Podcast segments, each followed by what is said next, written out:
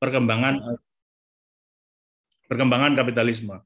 Jadi ia menunjukkan beberapa data statistik secara historis di berbagai negara dunia yang menunjukkan memang kapitalisme ini telah memperburuk ketimpangan dan menguras sumber daya dunia. Ya. Ketimpangan ini kemudian meluas dan rasa yang hadir adalah bagaimana terdapat perasaan ketertinggalan maupun keterasingan dari para kelas pekerja.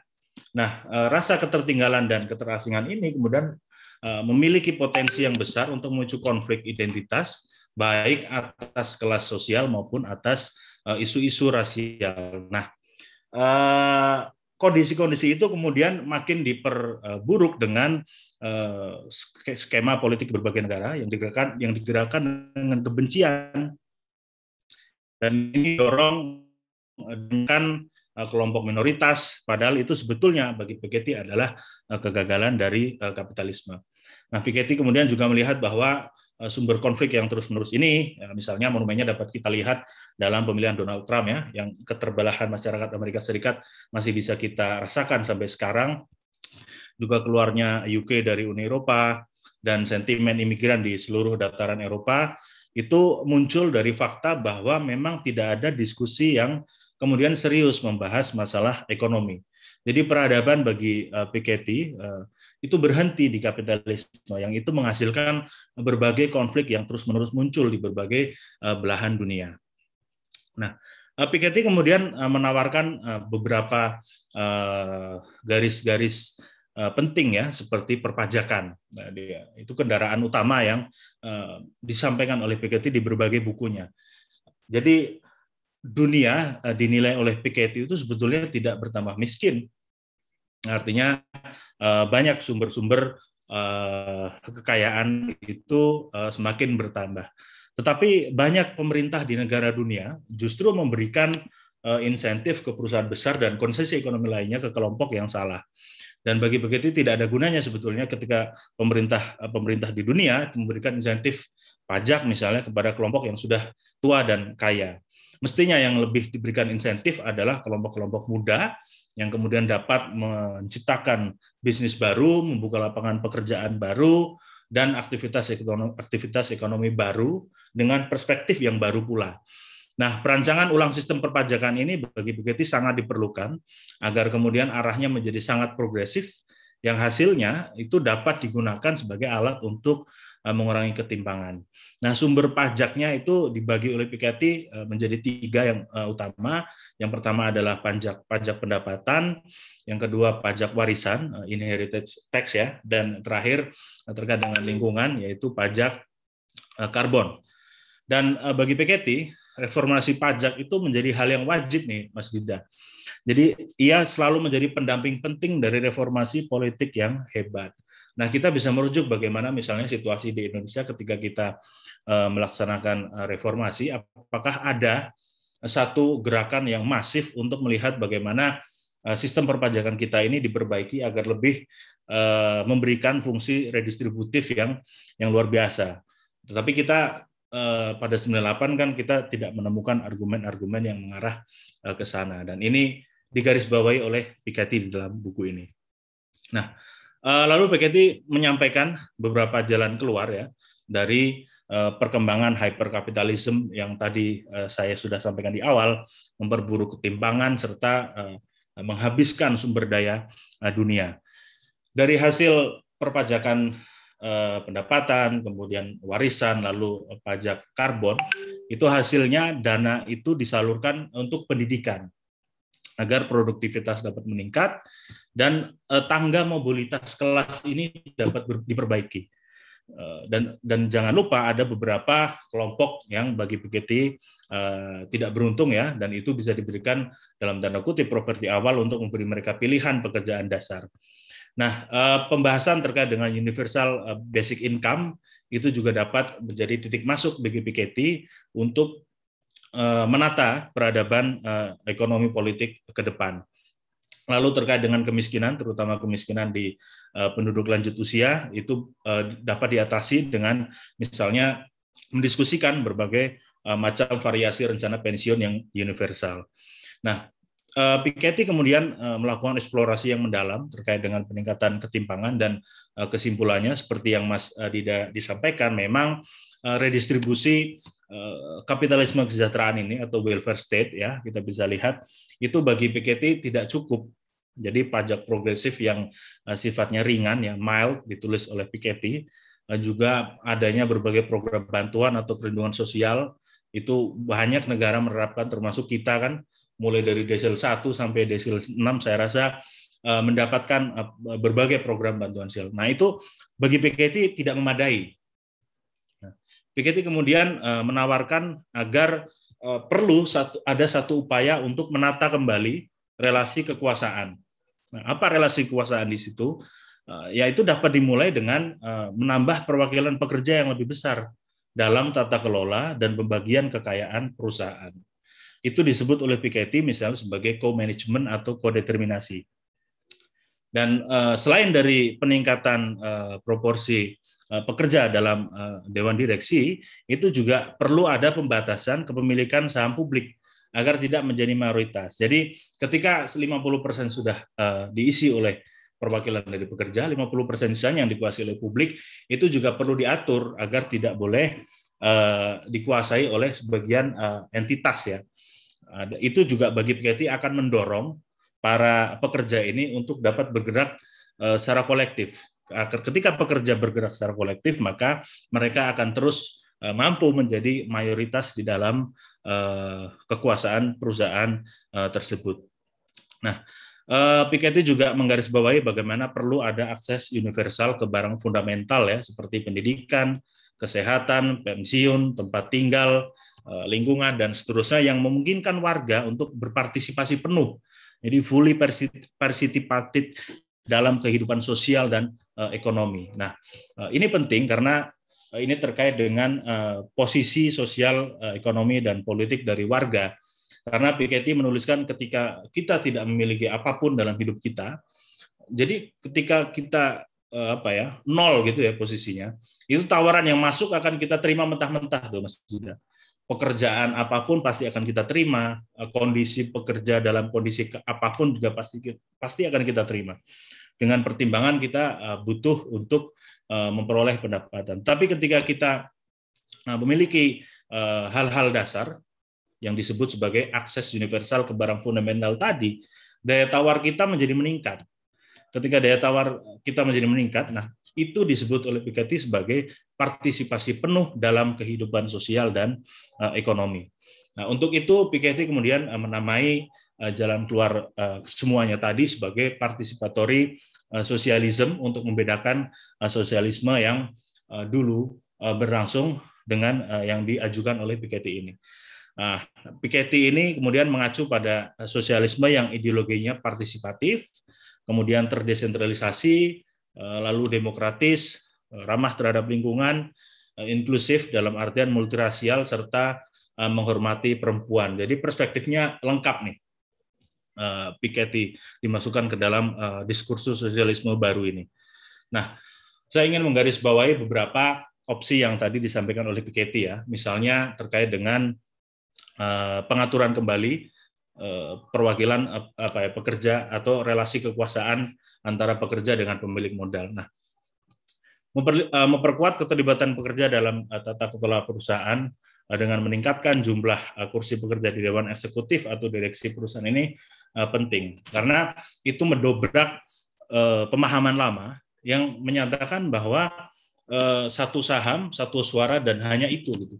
Padahal pada tahun 50-an negara-negara Nordik dan negara-negara berbahasa Jerman itu sudah bergerak ya dengan mengadopsi undang-undang yang betul-betul mendobrak pemahaman lama ini. Tujuannya adalah untuk mempromosikan kodeterminasi tadi atau co-management, yaitu pembagian kekuasaan yang sejati antara modal dan tenaga kerja. Nah, aturan-aturan ini memang juga dikonsolidasikan selama beberapa dekade, artinya tidak taken for granted, tapi juga ada perjuangan di sana. Nah, saat ini sebagai informasi memang perwakilan pekerja di direksi perusahaan untuk di Jerman itu setengahnya. Nah, kemudian di Swedia itu sepertiga terlepas dari berbagai terlepas dari modal yang mereka miliki. Jadi meskipun dia tidak memiliki saham di perusahaan itu, meskipun dia tidak memiliki modal apapun, tapi pekerja mendapat porsi di dalam perwakilannya, mendapat porsi di dalam kursi direksi. Nah, sayangnya bagi Piketty hingga saat ini gerakan menuju demokratisasi itu belum banyak diterapkan oleh negara-negara selain Jerman dan negara Nordik tadi. Misalnya Prancis, Inggris, Amerika itu belum menerapkan. Padahal Evan Megogi yang di Piketty, ketika susunan Dewan Direksi ini diisi oleh campuran antara pemegang saham dan pekerja, maka akan dihasilkan program pembelaan yang menggabungkan berbagai aspirasi. Dan bukan hanya itu, dalam beberapa studi yang kemudian disampaikan oleh Piketty, ternyata banyak menciptakan efisiensi ekonomi dan efisiensi sosial dalam operasi perusahaan yang diisi oleh kombinasi antara perwakilan pekerja dan pemilik saham. Nah, lalu yang kedua terkait dengan pentingnya pendidikan, karena ini salah satu yang sangat digarisbawahi oleh Piketty, bagaimana ia mengkritik pandangan peradaban modern yang selalu menitik beratkan pada budaya meritokratis. Padahal dalam kenyataan di lapangan terdapat kesenjangan yang menganga antara deklarasi meritokratis resmi dengan apa yang kita hadapi sehari-hari. Faktanya misalnya dari data yang disampaikan oleh Piketty di Amerika Serikat misalnya, peluang akses pendidikan tinggi itu hampir seluruhnya ditentukan oleh pendapatan orang tua. Jadi hampir 30% untuk 10 termiskin, dan lebih dari 90% untuk 10% terkaya. Itu pun kita belum membicarakan kualitas pendidikan tinggi yang kemudian berhasil mereka akses ya. Itu pasti berbeda. Tetapi poinnya adalah driver utama dari akses pendidikan itu masih dari pendapatan orang tua. Jadi ketika pendapatan orang tuanya tinggi, otomatis anaknya akan memperoleh kualitas pendidikan yang juga bagus, atau akses pendidikannya juga akan semakin tinggi. Jadi itu dua hal yang ingin saya garis bawahi dari berbagai poin yang telah disampaikan oleh Piketty dalam buku ini. Nah, mungkin nanti secara lebih lanjut dan secara lebih kontemplatif akan disampaikan oleh pembicara senior, oleh Bang Marbawi dan Pak Arief Budi Manta. Terima kasih, Mas Dida. Sekian komantik dari saya. Selamat malam. Baik, selamat malam, Bung Reno. Tadi banyak hal yang sudah di-highlight oleh Bung Reno, terutama soal, ya, yang saya highlight itu paling perpajakan, lalu juga apa yang disebut dengan participatory socialism, ya, atau sosialisme partisipatoris lah, gitu ya. Kira-kira maksudnya sosialisme yang seharusnya itu sudah menjadi kebiasaan dalam hidup kita lah, kira-kira seperti itu kalau dalam bahasa Indonesia ya. Itu kan sebenarnya participatory socialism ya, atau sosialisme partisipatoris itu mungkin kalau kita membaca bukunya Bung Hatta gitu ya, Masyarakat Sosialis Indonesia ya, kira-kira seperti itulah. Jadi segala sendi dalam kehidupan masyarakat kita itu hendaknya bersifat sosialistik gitu, karena apa? Karena memang basis kebudayaan yang ada di Indonesia itu kecenderungannya adalah sosialisme, kira-kira semacam itulah. Lalu juga ada di sini sebelumnya ada beberapa Bang Marbawi sudah masuk, sudah bergabung. Bang Marbawi, apakah sudah bisa mendengar suara saya, Bang Bawi? Masih di mute. Sorry, sudah tadi. Maaf, ada kendala sinyal sedikit. Lanjutkan dulu. Bukan, jadi kalau Bang Bawi kena kendala panik, bukan Bang Bawi aja yang panik. Saya pribadi juga panik masalahnya. Oke, nanti ada Bang Bawi. Tapi saya ada beberapa yang sudah hadir, kayak Pak Nunung Nuriantono. Pak Nunung ya, selamat bergabung. Sudah bergabung sejak awal. Lalu juga ada beberapa kawan, ada Bang Umar Idris dan kawan-kawan yang lain, yang tentu saja nanti bisa memberikan pandangan masing-masing ya, bisa berbagi tentang bacaannya terhadap gagasan-gagasan Piketty. Saya kira saya akan langsung ke Bang Bawi ini, Bang Bawi. Silakan Bang Bawi. Oke, terima kasih Mas Dida. Presentasi yang baik sekali dari Mas Reno ya, sekalipun Saya cuma 2 slide terakhir dari pendidikan. Sebelumnya saya nggak bisa ngikuti, saya harus pindah dari rumah, cari rumah yang lain untuk bisa dapat sinyal ini, Bang Dida. Saya mungkin tidak membedah secara keseluruhan seluruh judul-judul yang ada di dalam buku Piketty yang judulnya banyak karena ini kumpulan tulisan. Tapi secara garis besar Piketty itu ingin mengatakan, jadi dia mengambil judul bab itu dari judul-judul tulisan yang mungkin dianggap paling penting. Misalnya di bab 1 dia bicara tentang different globalization, yang kedua soal reformasi di Prancis, yang ketiga soal perlunya perubahan Eropa, yang keempat berakhirnya idol-idol Amerika gitu ya. Nah, empat narasi utama yang dia ambil dari judul yang paling kuat barangkali di setiap bab itu diberi pengantar tentang long life socialism. Nah, barangkali teman-teman tadi sudah mengikuti, misalnya begini. Saya kadang sering bertanya juga tentang Piketty gitu ya. Tadi misalnya dikatakan ada sosialisme partisipatoris. Itu sebenarnya sosialisme seperti apa gitu ya? Apakah maksudnya itu sosialisme kanan begitu ya, seperti Mas Dida suka bilang ke saya gitu, atau sosialisme kiri atau seperti apa gitu? Nah, kalau saya kira kita tidak harus terjebak dulu memframing sosialisme Piketty itu jenisnya seperti apa.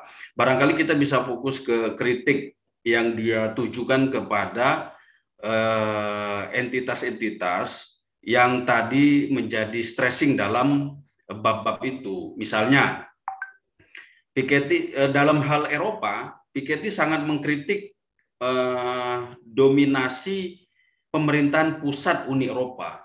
Jadi dia tidak ingin Uni Eropa itu menjadi negara supranasional yang kemudian dikendalikan oleh salah satu atau salah dua negara terkuat di antara anggota Uni Eropa. Dalam hal ini misalnya Jerman dan Prancis itu sendiri gitu, karena pada dasarnya di dalam pengelolaan fiskal, terus hak kepemilikan suara kan dikendalikan oleh pusat. Ya, pusatnya itu dikendalikan oleh Jerman dan Prancis. Nah, dia ingin terjadi demokratisasi di dalam Uni Eropa sendiri, sebagaimana yang dia tuangkan dalam Manifesto demokratisasi Eropa.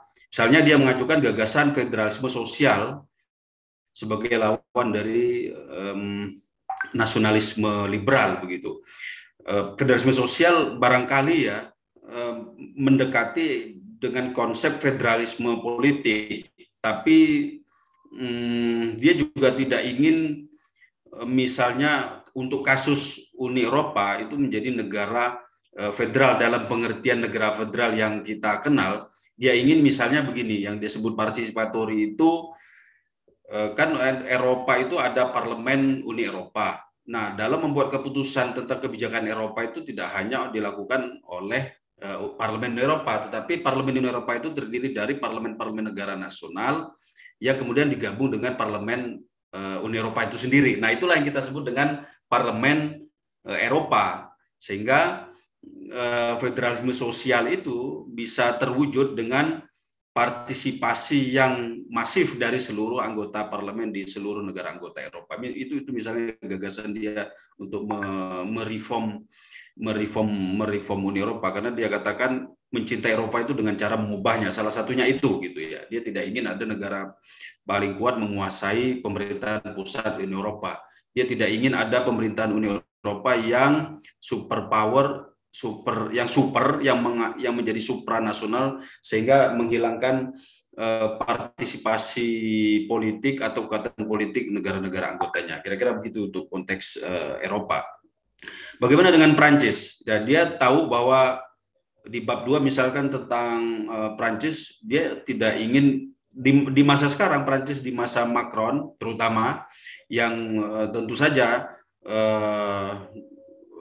mengedepankan nasionalisme liberal sebenarnya, tapi pada saat yang sama ingin memperluas ekspansi nasionalisme Prancis itu dalam konteks Eropa dan menjadi menjadi semacam keinginan Macron dan sayap yang memerintah hari ini ingin menjadikan Eropa ingin menjadikan Prancis seperti teachernya Inggris di masa lalu. Jadi itu kalau di Amerika tahun 70-an itu kalau di Amerika itu ada Reagan gitu ya, di Inggris itu ada teacher gitu. Nah, sekarang di Amerika kemarin itu ada Trump, nah di Prancis itu ada Macron. Nah, bagi Piketty, dua kutub ini itu mengulang sejarah di tahun-tahun 70-an 80-an. Seperti itu. Jadi nasionalisme liberal pada dasarnya yang kemudian justru menjadi faktor yang menghambat untuk perubahan Eropa secara keseluruhan. Nah, bagaimana dengan berakhirnya idol-idol Amerika Serikat? Saya kira pendekatan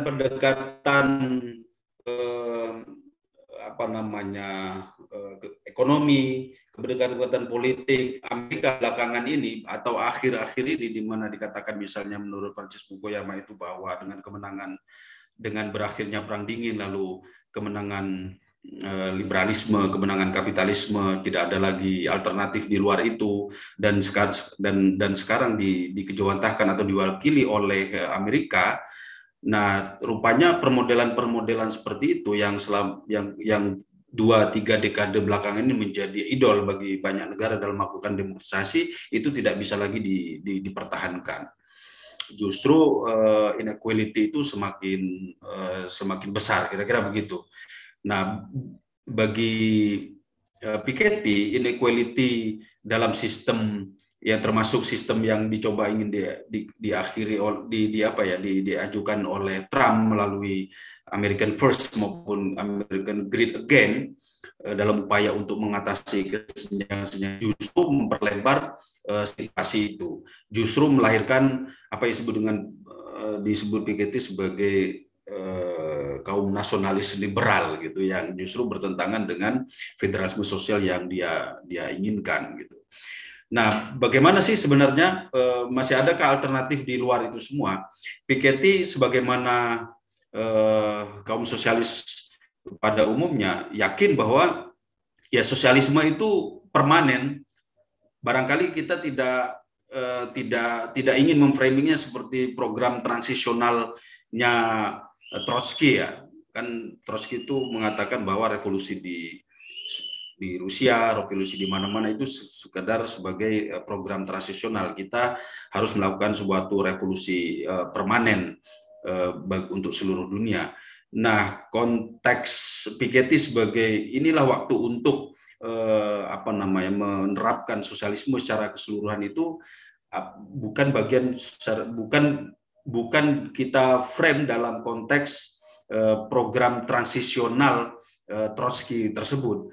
Jadi dengan situasi di mana tidak ada pilihan yang memadai dalam situasi global sekarang, adanya berakhirnya dominasi Amerika Serikat secara pelan-pelan, pada yang sama tumbuhnya nasionalisme Rusia sebagai kekuatan baru maupun tumbuhnya sosialisme berkarakteristik Cina di bawah Xi Jinping yang juga sebenarnya dikritik juga sebagian oleh Piketty karena ada di sana. Nah, kita tidak bisa secara sederhana atau simplistis menempatkan sosialisme Piketty itu di mana tepatnya.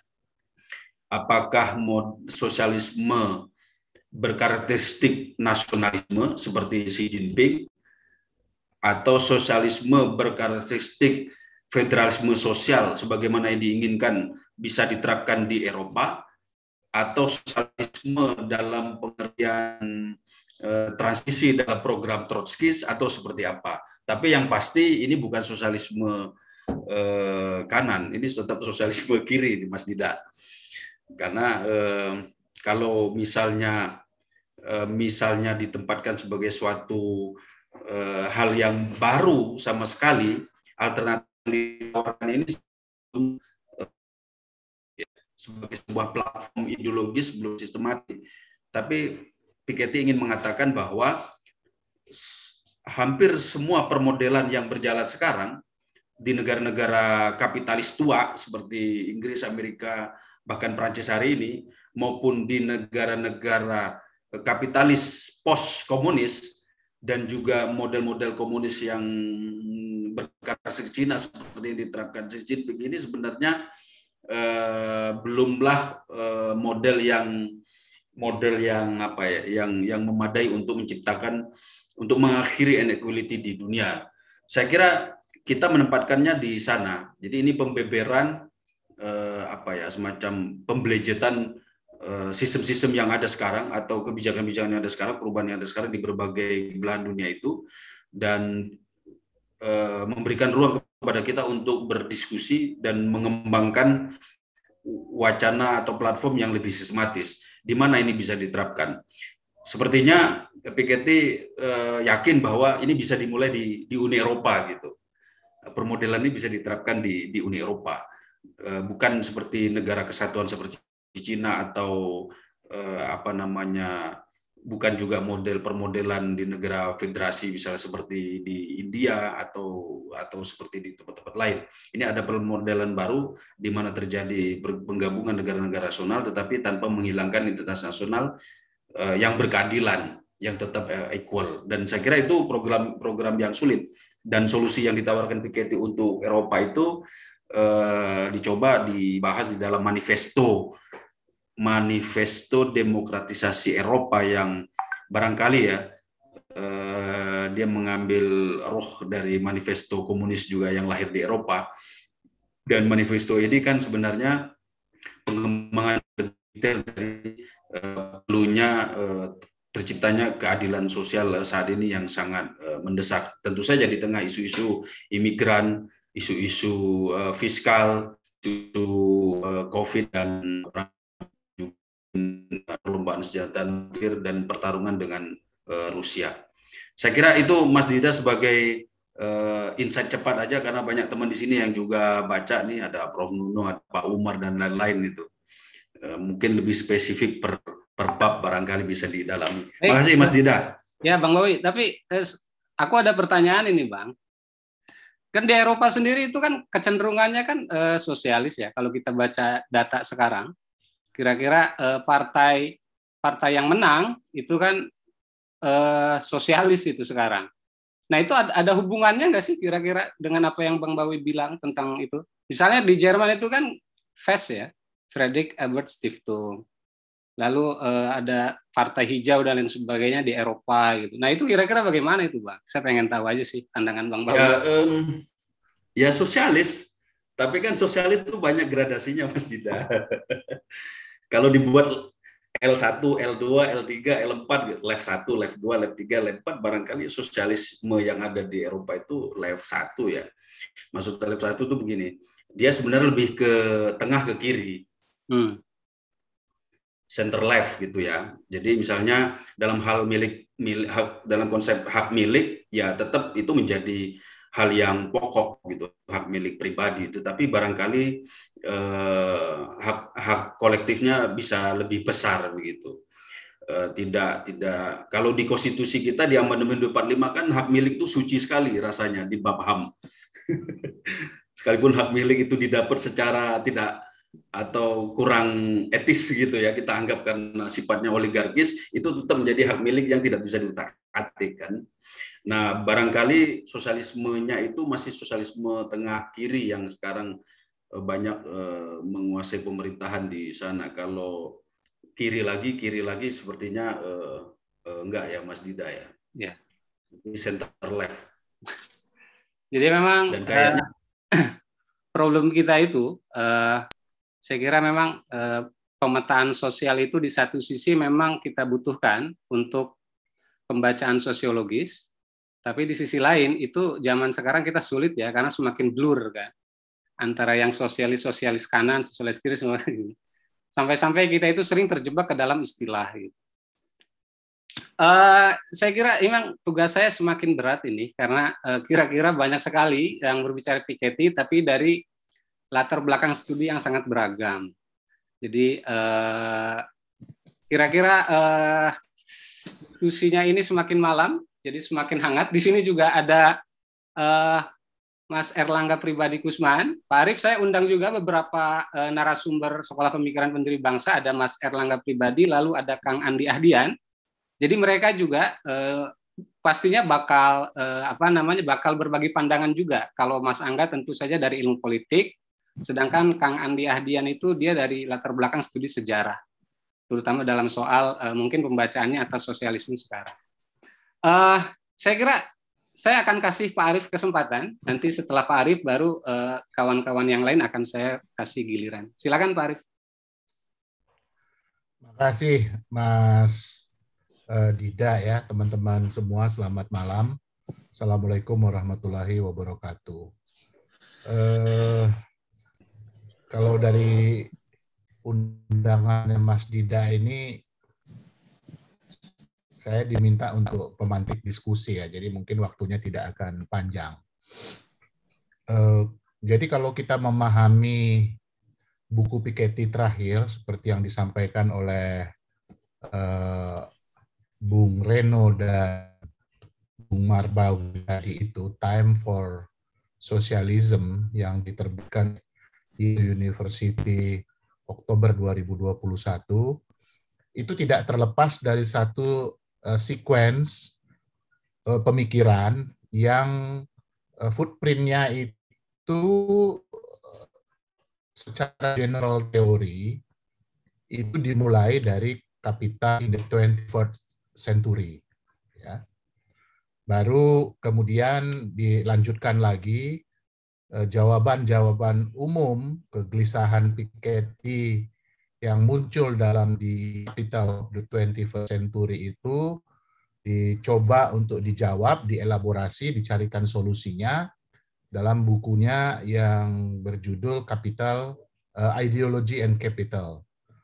Baru yang terakhir ini adalah kumpulan-kumpulan tulisan yang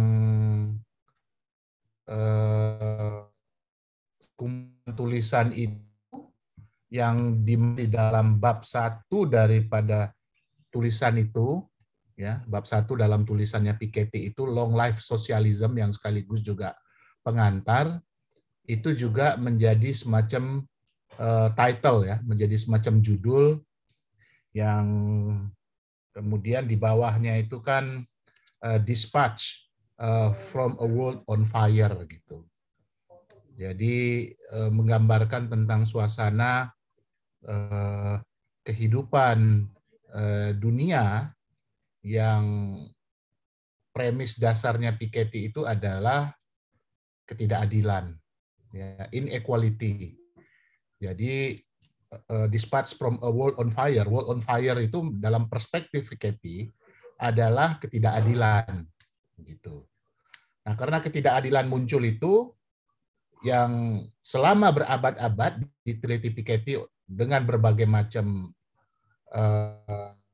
instrumen dasar yang menyebabkan ketidakadilan itu warisan, pendidikan, kemudian upah. Begitu ya. Nah, itu yang kemudian mengantarkan beliau menulis dan menyampaikan gagasannya dalam satu buku Capital in the 21st Century. Jadi yang ingin saya katakan adalah bahwa satu, Time for Socialism ini adalah satu rangkaian pemikiran, satu rangkaian tulisan yang dimulai dari Capital in the 21st Century, ya, itu satu.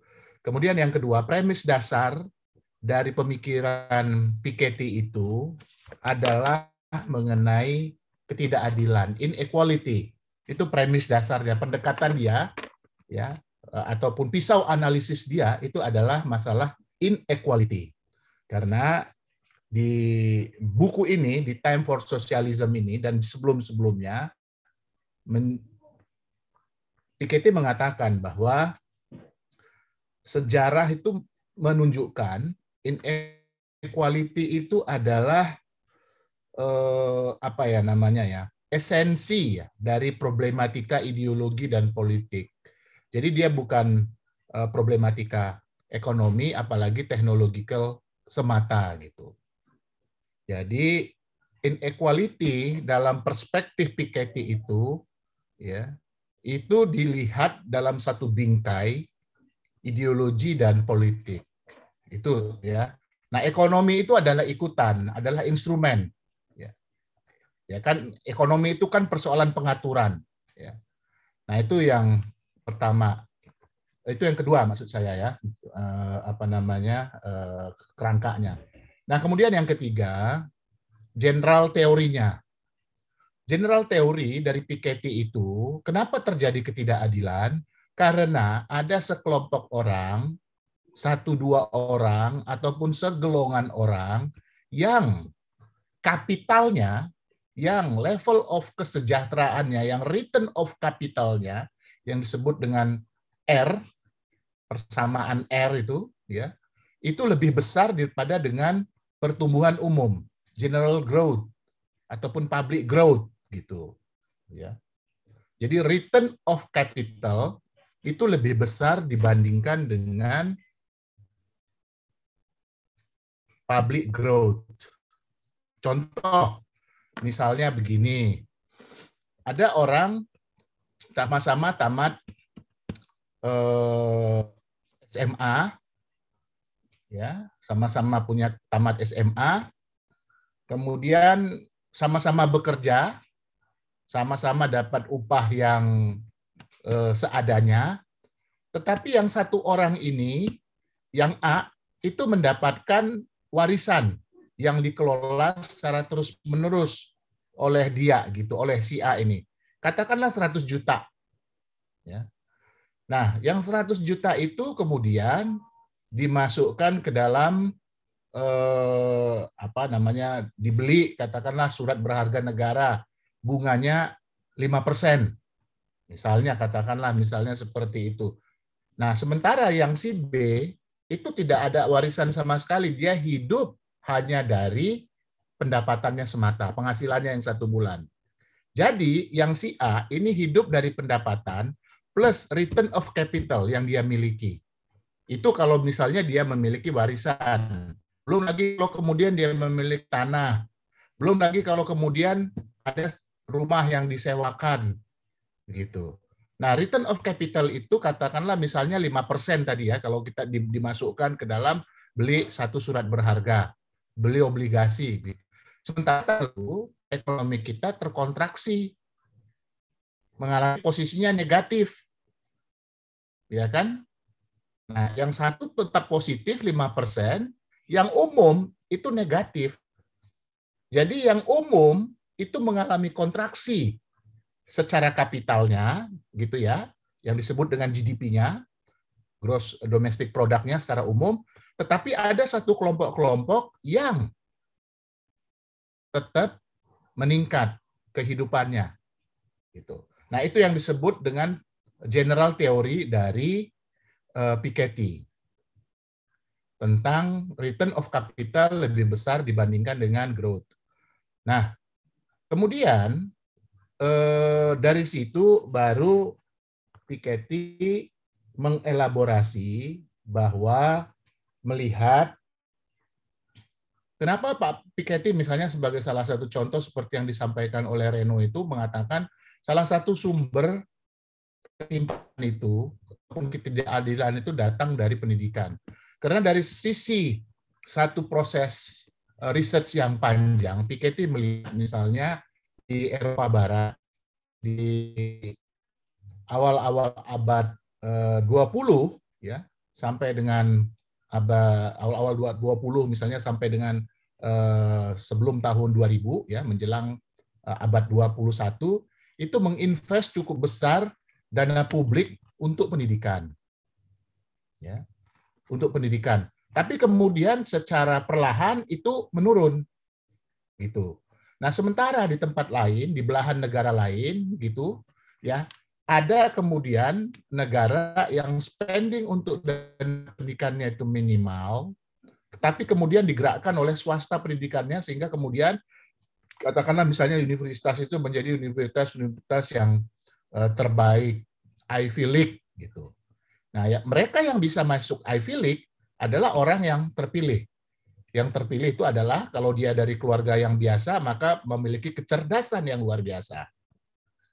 Nah, kalau kemudian mereka memiliki dana yang berlimpah, maka akan memiliki kesempatan yang lebih besar untuk masuk ke universitas-universitas ataupun sekolah-sekolah yang terbaik. Nah, itu juga adalah sumber dari inequality. Selain tadi soal warisan, dengan pendidikan yang baik, maka kemudian mereka memiliki jaringan yang lebih baik, sehingga kemudian memiliki kesempatan yang lebih baik untuk mendapatkan return of capital yang lebih tinggi dibandingkan dengan public growth gitu. Nah, kira-kira cara berpikirnya Piketty seperti itu yang bisa dipahami.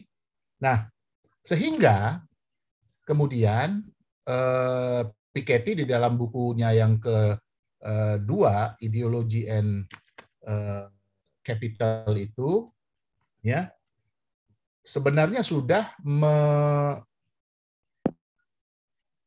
menawarkan ide mengenai participatory socialism. Nah, kalau kita lihat perjalanan scholar dan praksis dari Piketty ini, memang beliau ini adalah pendukung Partai Sosialis di Prancis, ya. Dia adalah salah satu pendukung Nicolas Sarkozy, ya, pada waktu memimpin Prancis, Partai Sosialis di Prancis. Ayahnya juga adalah salah satu tokoh Marxis di Prancis, ya, pada waktu itu. Jadi kita tahu bahwa sejak awal mungkin, ya, pola asuhan pemikiran dari orang tua, kemudian minat dalam bidang pemikiran, itu arahnya memang lebih pada pemikiran-pemikiran yang sosialisme, katakanlah misalnya seperti itu. Nah, kemudian sampai kepada gagasan sosialisme partisipatoris, Piketty mengatakan bahwa sebenarnya sosialisme partisipatori itu menurut Piketty itu adalah sebuah new form dari sosialisme. Ini menurut Piketty, ya, new form dari sosialisme yang dicirikan tadi yang dikatakan oleh Reno tadi di awal, ya, bahwa dia harus partisipatif, terdesentralisasi. Nah, ini kan menjadi satu hal yang paradoks, ya. Sosialisme ortodoks yang kita pahami, misalnya model yang dianut misalnya sampai oleh Cina misalnya pada saat ini, walaupun dengan begitu variannya nanti mungkin Erlangga nanti bisa menambahkan juga begitu. Itu kan penguasaan negara itu menjadi sangat dominan gitu. Tetapi di sini Piketty justru mengatakan bahwa a new form of socialism itu cirinya itu, coraknya itu harus partisipatif, kemudian dia terdesentralisasi. Jadi bottom up prosesnya. Dan demokratis. Jadi federal dan demokratis. Jadi udah terdesentralisasi secara tegas, dia juga mengatakan federal dan demokratik gitu. Kemudian baru keempat yang inklusif. Inklusif dalam konteks ini, ya, tentu bukan hanya dalam persoalan perempuan, tetapi juga ada masalah lingkungan, kemudian carbon emission reduction, termasuk kemudian terhadap teman kaum disabilitas yang secara khusus juga dibahas oleh Piketty di sini. Jadi jelas apa yang disampaikan oleh Piketty ini menurut pandangan saya sebagai sesuatu gagasan yang sebenarnya tidak pakem, ya, dari pemikiran-pemikiran sosialisme atau pemikiran-pemikiran sosialisme yang tradisional lah, katakanlah misalnya seperti itu, yang kontekstual. dalam perspektif ini, yang kemudian kalau kita kawinkan dengan perspektif kapitalisme, kapitalisme juga pada sisi lain juga memperhatikan masalah-masalah yang sifatnya inclusivity. Kapitalisme juga berbicara mengenai soal yang masalah inequality. Tetapi bedanya adalah sosialisme dalam perspektifnya pemikiran Piketty, premisnya itu sejak awal adalah inequality. Sementara pada level kapitalisme, kalau kita lihat misalnya dalam perspektif Adam Smith, maka motifnya sejak awal itu adalah dua. Pertama adalah profit, kemudian yang kedua market. Gitu. Ya, pasar. Nah, pasar dengan prasyarat-prasyarat tertentu. Dia harus pasar yang di mana setiap agen itu memiliki simetrik position, simetrik power, simetrik information, bukan yang asimetrik gitu. Semua orang itu jujur. Misalnya seperti itu kan premis-premis yang dikembangkan oleh Adam Smith dalam The Wealth of Nation. Katakanlah misalnya seperti itu. Jadi itu kalau kita mencoba melihat secara diametral pemikirannya sosialisme dengan kapitalisme dalam perspektif Adam Smith dan perspektifnya Piketty. Piketty tetap percaya dengan adanya pasar, tetapi pasar kemudian ini yang dikatakan oleh Mariana Mazzucato ya, dalam perspektifnya Piketty itu ada proses reshaping, co-shaping ataupun recreating ataupun co-creating. Gitu. Jadi ada intervensi terhadap pasar. Kalau kemudian pasar menciptakan suasana yang equilibrium, yang tidak seimbang. Karena pada dasarnya pasar itu dalam perspektif baru itu adalah arena kontestasi antara power dan kapital, antara kekuatan dan modal. Jadi siapa yang punya kekuatan berlebih, punya modal berlebih, akan menguasai pasar, dia bisa menjadi oligopolistik, bisa menjadi kartel, dan menciptakan inequality, dan kemudian menghambat pertumbuhan ekonomi. Nah, di dalam pemikiran ilmu-ilmu ekonomi klasik, neoklasik, kapitalistik, itu juga berpikir mengenai hal yang sama yang saya sebutkan tadi itu. Bagaimana melakukan proses koreksi terhadap pasar. Nah, balik lagi kepada Piketty yang mengatakan bahwa participatory socialism itu adalah new form socialism, maka kemudian ada hal yang menarik menurut pandangan saya yang disampaikan oleh Piketty di sini tentang apa yang disebutnya dengan tadi Reno mengatakan dengan kapital, pemberian modal universal. Nah, pemberian modal universal ini sebenarnya dari mana? Jadi setiap orang yang berusia di atas 25 tahun, katanya Piketty gitu, itu diberikan sejumlah modal untuk berbagai macam bekal kehidupannya lah, katakanlah misalnya seperti itu ya, untuk bekal kehidupannya. Nah, proses pembentukan ataupun endowment dari modal universal ini, kapital universal ini, dia sebut dengan endowment kapital universal, itu berasal dari heritage tax tadi itu, berasal dari pajak warisan tadi itu, ya.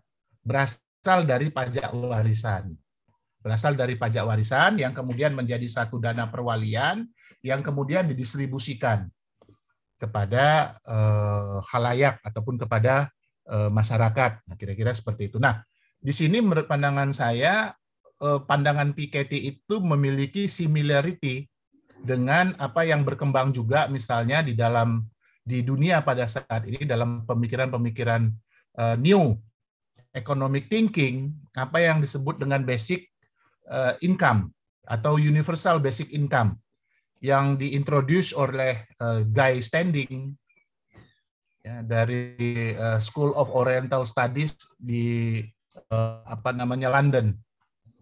Dia mengusulkan tentang pemikiran mengenai basic income yang diberikan kepada siapapun, katakanlah misalnya warga negara secara periodik, bersifat unconditional, tanpa syarat gitu. Nah, itu ada similarity pemikirannya Piketty dengan Guy Standing gitu ya, universal basic income atau disebut dengan basic income itu. Nah, yang terakhir yang ingin saya sampaikan juga misalnya adalah hal yang menarik dari Piketty itu adalah dalam menerapkan pemikiran apa yang disebut dengan new form of socialism itu, beliau menyatakan bahwa kita harus mengganti perhitungan, ya, perhitungan aktivitas kehidupan ekonomi dalam suatu negara itu dari yang berbasis gross domestic product, ya, itu digantikan dengan pengertian mengenai national income gitu, yang disebut dengan the notion of national income. Nah, itu seperti apa sih national income itu gitu? Nah, Piketty mengatakan bahwa kita tidak harus melihat GDP, itu harus kita gantikan. Yang kita lihat itu bukan hanya agregatnya saja, bukan hanya lihat rata-ratanya saja, tetapi yang pertama yang harus dilihat adalah distribusi of income itu seperti apa. Gitu. Ya.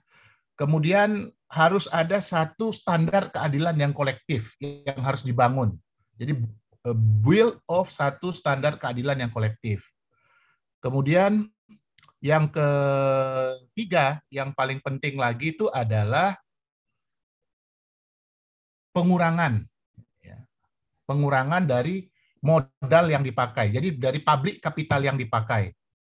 Jadi kalau misalnya kita melihat pasal 33 Undang-Undang Dasar 1945 yang mengatakan bahwa bumi, air, kekayaan alam itu dikuasai negara dan dimanfaatkan untuk sebesar-besarnya kemakmuran rakyat. Di sini letak relevansi ya pemikirannya Piketty dengan apa yang sudah dirumuskan oleh pendiri bangsa. Ketika kemudian Piketty mengatakan menggantikan gross GDP dengan the notion of national income menjadi national income, karena Piketty mengatakan di situ ya sebelum kita melihat national income kita itu kita harus juga melihatnya lebih dalam seberapa banyak sumber daya publik yang dipakai, kemudian seperti apa distribusinya menurut standar keadilan kolektif gitu. Nah, standar keadilan kolektif itu apa? Sebesar-besarnya kemakmuran rakyat. Itu pasal 33. Nah, saya rasa saya berhenti di situ. Nanti mungkin kita bisa diskusi bersama-sama lagi karena ini sifatnya pemantik. Jadi sekali lagi satu bahwa premis dasar Piketty itu adalah inequality, persoalan ketidakadilan. Dan kemudian general teorinya itu adalah ada satu kelompok ataupun sejumlah orang ataupun seseorang dalam satu negara ya ataupun dalam satu wilayah itu rate of return daripada kapitalnya ya, modal yang dia miliki itu, tingkat pengembalian modal yang dia miliki, modal dasar yang dia miliki lebih besar dibandingkan dengan pertumbuhan kapital publik gitu ataupun disebut dengan G. Nah, itu yang kedua. Nah, kemudian dari situ Piketty mengatakan itu bisa terjadi karena ada persoalan warisan, ada masalah upah, ada masalah yang terkait dengan pendidikan. Ini harus diselesaikan. Diselesaikannya dengan cara apa? Dia sebut dengan new form of socialisme yang kemudian diistilahkannya dengan participatory socialisme. Saya rasa mungkin itu. Terima kasih. Baik, Pak Arief. Terima kasih. Tadi sudah banyak hal disinggung oleh Pak Arief. Dan yang paling penting adalah dasar dari pemikiran gagasan sosialisme yang disampaikan oleh Piketty adalah inequality. Ya. Jadi ketidakadilan. Dan ini berbeda dari kapitalisme. Walaupun kapitalisme itu sendiri ya bicara tentang ketimpangan, tetapi premisnya kapitalisme itu ya profit dan market. Ya. Jadi keuntungan dan pasar. Banyak hal sudah disinggung oleh Bung Reno, lalu juga Bang Marbawi dan Pak Arief. Saya ingin mengundang satu kawan, Gusti. Saya ingin tahu juga nih perspektif dari Gusti yang memang latar belakang studinya itu kebijakan publik, gitu, public policy. Halo, Gus, sudah tersambung? Halo, Mas Dida. Kedengaran nggak suara saya? Ya, kedengaran. Silakan. Ya, gimana Gus? Menurut lu Gus? Makasih. Jadi sebetulnya sebelum saya jadi public policy, sebenarnya saya sebagai anak ilmu politik, Mas Dinda.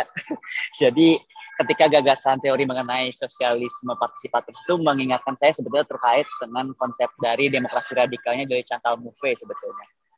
Jadi ketika Chantal Mouffe itu dia bicara soal inclusiveness dan juga participatory dalam satu arena demokrasi.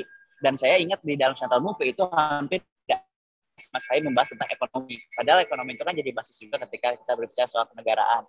Nah, justru adanya sosialisme partisipator yang disampaikan oleh Piketty ini justru harusnya bisa melengkapi pemikiran dari Chantal Mouffe yang dari segi politiknya. Jadi kombinasi keduanya ini bisa jadi satu gagasan yang utuh bagaimana mengenai satu negara itu bisa dijalankan dari segi sisi politik dan juga dari ekonomi. Sebetulnya karena dua-duanya memiliki satu benang merah yang sama, Mas Dida. Nah, selain itu jadi terkait pemikiran Piketty juga tadi kita Mas Reno juga udah menyampaikan ya kayak tiga gagasan tentang pajak ya. Itu ada pajak warisan, ada juga pajak dari pendapatan juga ya. Nah, sebetulnya beberapa gagasan teorinya dari Piketty itu sebenarnya sudah pernah dipraktikkan di berbagai negara lain. Jadi saya nggak tahu ya kalau dari pandangan saya Piketty juga mengambil contoh-contoh baik dari berbagai negara gitu. Nah, contoh-contoh yang baik yang diambil dari negara kayak tadi co-manager itu kan diambil contoh dari negara di Swedia dan Jerman. Contoh pajak warisan sudah diterapkan itu di Jepang sudah diterapkan. Nah, salah satu yang memang belum diterapkan adalah yang universal capital tadi. Karena yang baru tren sekarang lagi ramai itu adalah universal basic income ya yang dipopulerkan oleh Andrew Yang di Amerika tuh pada pemilu kemarin. Nah, jadi dari gagasan-gagasan ini sebenarnya bisa kita terus diskusikan lebih lanjut sebenarnya mengenai gagasan-gagasan secara lebih dalam. Tapi saya juga concern tentang bagaimana mempraktikkan dari contoh-contoh baik dari berbagai negara yang mempunyai roots yang berbeda juga, gitu. Latar belakang yang berbeda kan. Ketika kita bicara negara seperti negara Swedia, Jerman, Jepang yang memang sudah mapan, kan kita tahu mereka sudah punya batas income yang memang sudah cukup tinggi gitu. Bisa dibilang mereka negara industri maju lah, NIM gitu ya. Nah, kalau misalnya kita bandingkan misalnya pajak warisan, lalu kita pajak pendapatan yang tinggi, tapi di negara-negara yang emerging market gitu, misalkan apakah itu bisa relevan dan bisa diterapkan ya secara nyata, karena secara rata sebetulnya belum banyak yang bisa mempunyai warisan bisa banyak gitu. Jadi saya juga agak sedikit concern tentang apakah mungkin hanya dengan misalkan dari beberapa, tapi dengan data terbaru ya, 1% di Indonesia itu hampir mempunyai kekayaan Indonesia itu 40% ya kalau nggak salah, saya lupa data detailnya. Tapi kalau memang itu diterapkan, itu jadi pertanyaan lagi buat saya, apakah mungkin di negara-negara emerging market seperti Indonesia, pajak warisan atau pajak itu bisa diterapkan secara utuh seperti apa yang disampaikan seperti Piketty. Lalu selain itu saya juga ingin komentar sedikit tentang Bang Bawi ya, tadi menyampaikan bahwa Donald Trump dan Macron adalah model yang sama. Sebetulnya Macron ini muncul di Perancis itu sebagai antitesis dari François Hollande yang sosialis. Jadi banyak pemilih Prancis itu kecewa dengan partai sosialis yang ada di Prancis saat itu. Makanya muncullah Macron, seorang yang cukup muda gitu, 39 tahun. Tapi dan dia membawa gagasan baru yang sebenarnya juga baru, dia membawa gagasan garis tengah. Dan dia face to face-nya dengan Le Pen, Marine Le Pen yang memang itu seperti Donald Trump gitu, yang agak rasis dan sebagainya. Dan kebetulan dia menang. Nah, apakah kebijakannya otomatis dia akan satu segmen? Ternyata dia juga gitu. Akhirnya banyak ketika kita menerapkan pejabat publik itu kan akhirnya banyak terjadi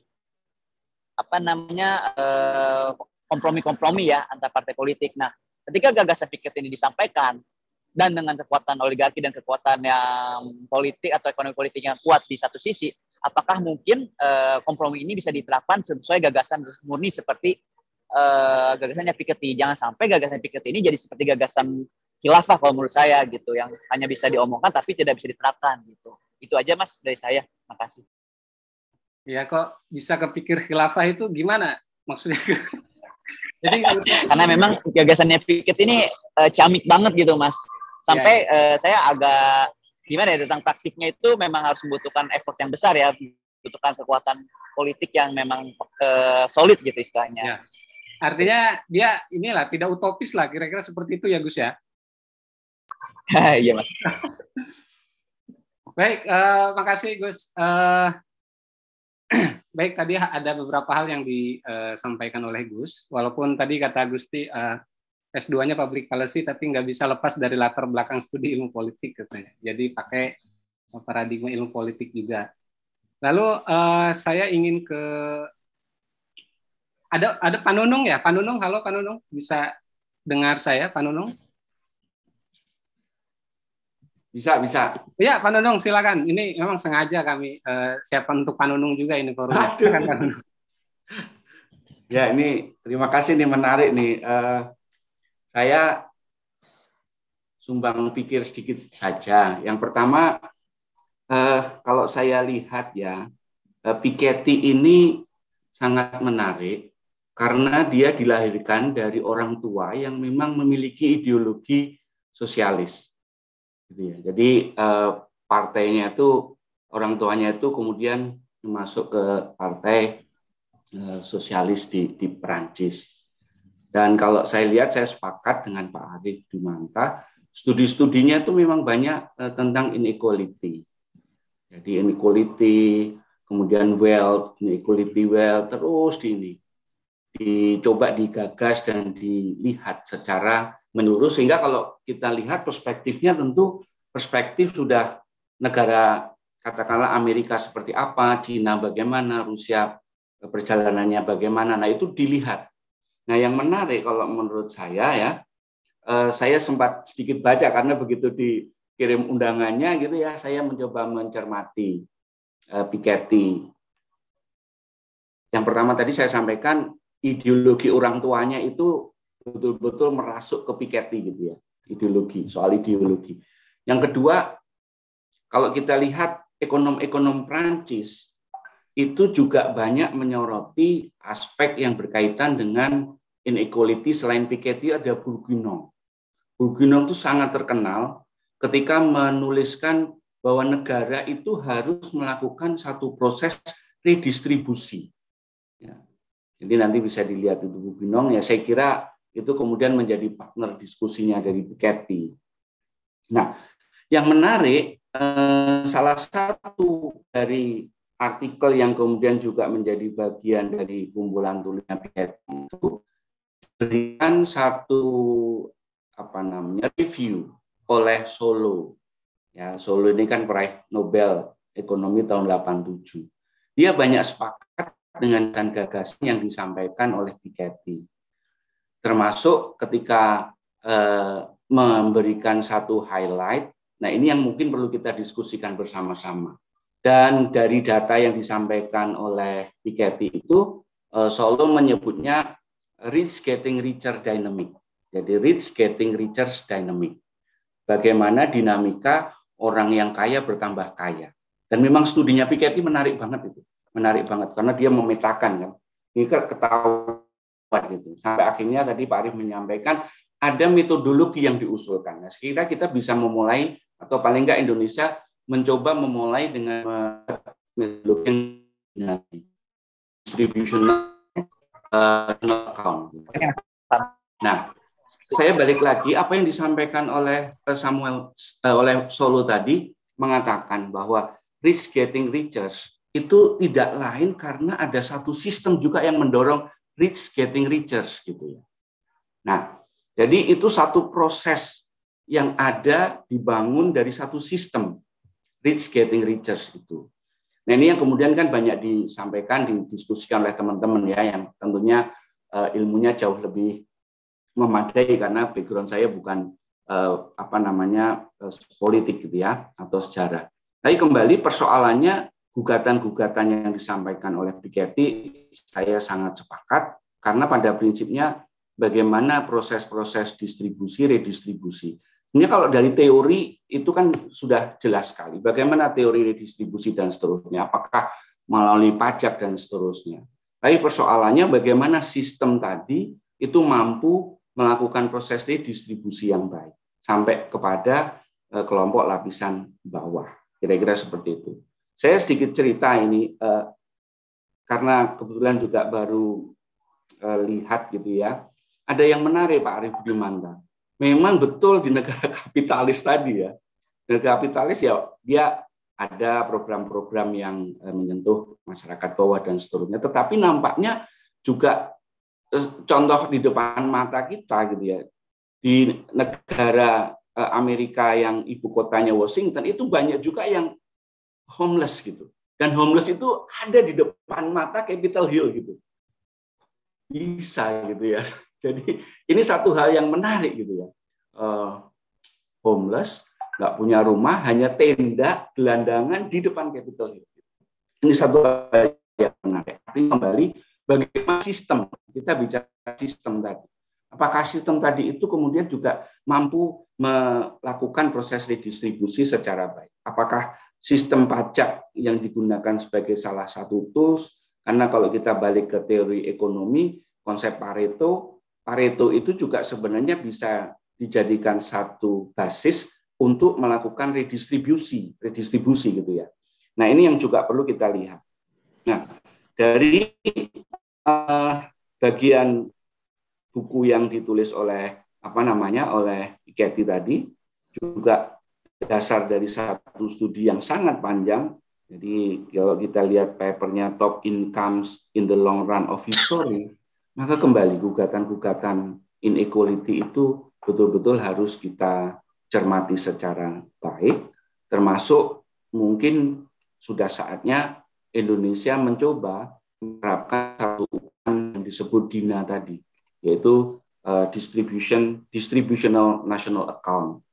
Nah, kalau itu bisa kita lakukan, saya kira ini menjadi satu hal yang sangat baik untuk melihat secara nyata menggantikan tadi yang semata-matanya GDP. Jadi pemikiran-pemikiran Piketty ini sangat menarik untuk bisa kita implementasikan. Dan yang jauh lebih penting bagaimana sistem negaranya itu. Sistem negaranya mendukung tidak. Saya garis bawahi, karena Solow mengatakan rich getting richer dynamic itu karena juga sistem negaranya. Jadi sistem ideologi negaranya seperti apa. Saya kira sementara itu, nanti saya menambahkan, saya menyimak dan menikmati diskusinya ini. Baik, Pak Nunung. Ya, tadi beberapa tokoh disebut oleh Pak Nunung ya, antara lain. Yang saya pribadi itu baru dengar malah dari Pak Nunung ya. Terutama soal ekonomi Prancis yang memang tidak begitu populer buat saya pribadi atau mungkin kawan-kawan yang berlatar belakang studi non ekonomi. Ya ini Mas Angga, halo Mas Angga. Ya ini silakan Mas Angga ini. Antrian ini. Iya. Terima kasih, ini nanti saya ngisi lagi ya di Megawati Institute ya. Iya, hari Selasa. Hari Selasa. Iya, ini berarti pemanasan lah. Pemanasan. Dikit.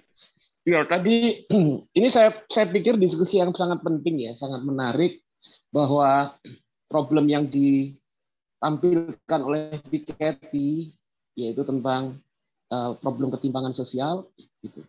Dan juga kemudian dia mengutarakannya persoalannya ketimpangan sosial di tengah tataran kapitalis yang semakin menunjukkan ekspresi yang disebut sebagai hyperkapitalisme. Itu menjadi satu persoalan yang mengglobal gitu. Tapi juga kalau kita ngelihat di Indonesia sendiri juga tema-tema seperti ini masih kurang marak, kurang banyak kemudian didiskusikan kalau kita masih lihat urgensitas dari persoalan seperti ini gitu. Nah, tadi saya mau menjelaskan saya coba mau urun rembuk gagasan ini dari poin yang sudah diuraikan oleh Mas Arief Budimanta, yaitu bahwa problem utama yang ditampilkan oleh Piketty tidak bisa dilepaskan dari persoalan social inequality. Gitu. Nah, dalam konteks social inequality ini, yang kemudian menempatkan Piketty sebagai ekonom kritis, yang kemudian masuk juga dalam kajian-kajian diskusi tentang ekonomi politik, critical political economy, bahwa dia mengutarakan bahwa problem ekonomi ini tidak selesai apabila kemudian diselesaikan semata-mata dalam perspektif teknikal administratif, tapi juga kemudian harus kita lihat problem ini dari perspektif power, interest, politics, and ideology. Jadi persoalan kepentingan yang bekerja, kemudian persoalan politik, dan terutama dalam karyanya sebelum yang Time for Socialism ini, dia bicara tentang relasi antara capital and ideology. Nah, pertanyaannya kalau kita melihat dari sudut pandang ekonomi politik yang juga ditulis oleh Piketty, itu Bagaimana kemudian ketimpangan sosial yang saat ini menjadi salah satu fenomena global itu menjadi sangat mengkhawatirkan. Apa kemudian problem ekonomi politik yang kemudian mengakibatkan hal tersebut? Sehingga kemudian memunculkan bahwa misalnya persoalan-persoalan warisan yang begitu besar oleh beberapa kalangan, 1% orang yang keluarga yang berkuasa, orang-orang yang berkuasa itu kemudian membuat ekonomi produktif tidak mengalir dan mendorong pertumbuhan ekonomi karena capital in return-nya ternyata lebih tinggi. Nah, ini kita harus melihatnya, saya pikir dalam perspektif ekonomi politik secara historis tidak bisa dilepaskan dari terutama jatuhnya atau melemahnya rezim welfare state yang kemudian menjadi acuan bersama dalam konteks negara-negara, relasi ekonomi politik di negara-negara, terutama pasca Perang Dunia Kedua sampai tahun 80-an 90-an. Di situ misalnya Piketty, dan sebetulnya sebelum Piketty kalau dalam perspektif political economy kiri itu sudah pernah juga diutarakan oleh David Harvey. Mereka menunjukkan misalnya bahwa penguasaan dari 1% orang-orang terkaya di berbagai negara di dunia terhadap kemakmuran itu pasca Perang Dunia Kedua sampai sekitar tahun 70-an akhir, tahun 79, itu jauh lebih kecil dibandingkan dengan apa yang mereka dapatkan dari proporsi kemakmuran itu sejak tahun 80-an, 90-an sampai sekarang. Nah, kalau kita melihat itu menjadi salah satu persoalan di mana tidak bisa dilepaskan dari berkuasanya kekuatan-kekuatan bisnis utama, korporasi yang masuk mempengaruhi kekuatan-kekuatan politik, partai-partai politik di Eropa Barat dan di Amerika Serikat, terutama setelah tahun 79. Jadi dimulai dari inisiasi di Inggris pada saat Margaret Thatcher dan Ronald Reagan di Amerika Serikat tahun 1980. Nah, problem-problem tersebut semakin besarnya akumulasi kekuasaan dan konsentrasi kekuasaan orang-orang 1% menguasai sekitar berbagai macam sekitar 40-50% kemakmuran di dunia. Ini kemudian memunculkan persoalan-persoalan. Persoalannya pertama bahwa misalnya tidak terjadi redistribusi kemakmuran, redistribusi pendapatan yang memadai bagi tampilnya dorongan-dorongan di mana ekonomi produktif bisa mendorong, bisa menggerakkan kesejahteraan bagi banyak kalangan masyarakat. Nah, kemudian persoalan yang lain itu kemudian memunculkan masalah-masalah yang juga problematik tentunya, di mana kemudian misalnya spending dari negara terhadap hal-hal yang terkait dengan kebutuhan-kebutuhan publik semakin lama semakin sedikit. Nah, sementara kemudian di sisi yang lain, finansial kapitalisme itu membuat bahwa perputaran ekonomi juga tidak mungkin terkonsentrasi tidak pada sektor-sektor ekonomi produktif. Nah, di situ kemudian memunculkan persoalan-persoalan yang semakin tajam ketika setelah pada Capital and 21st Century dia menjelaskan problem-problem tadi.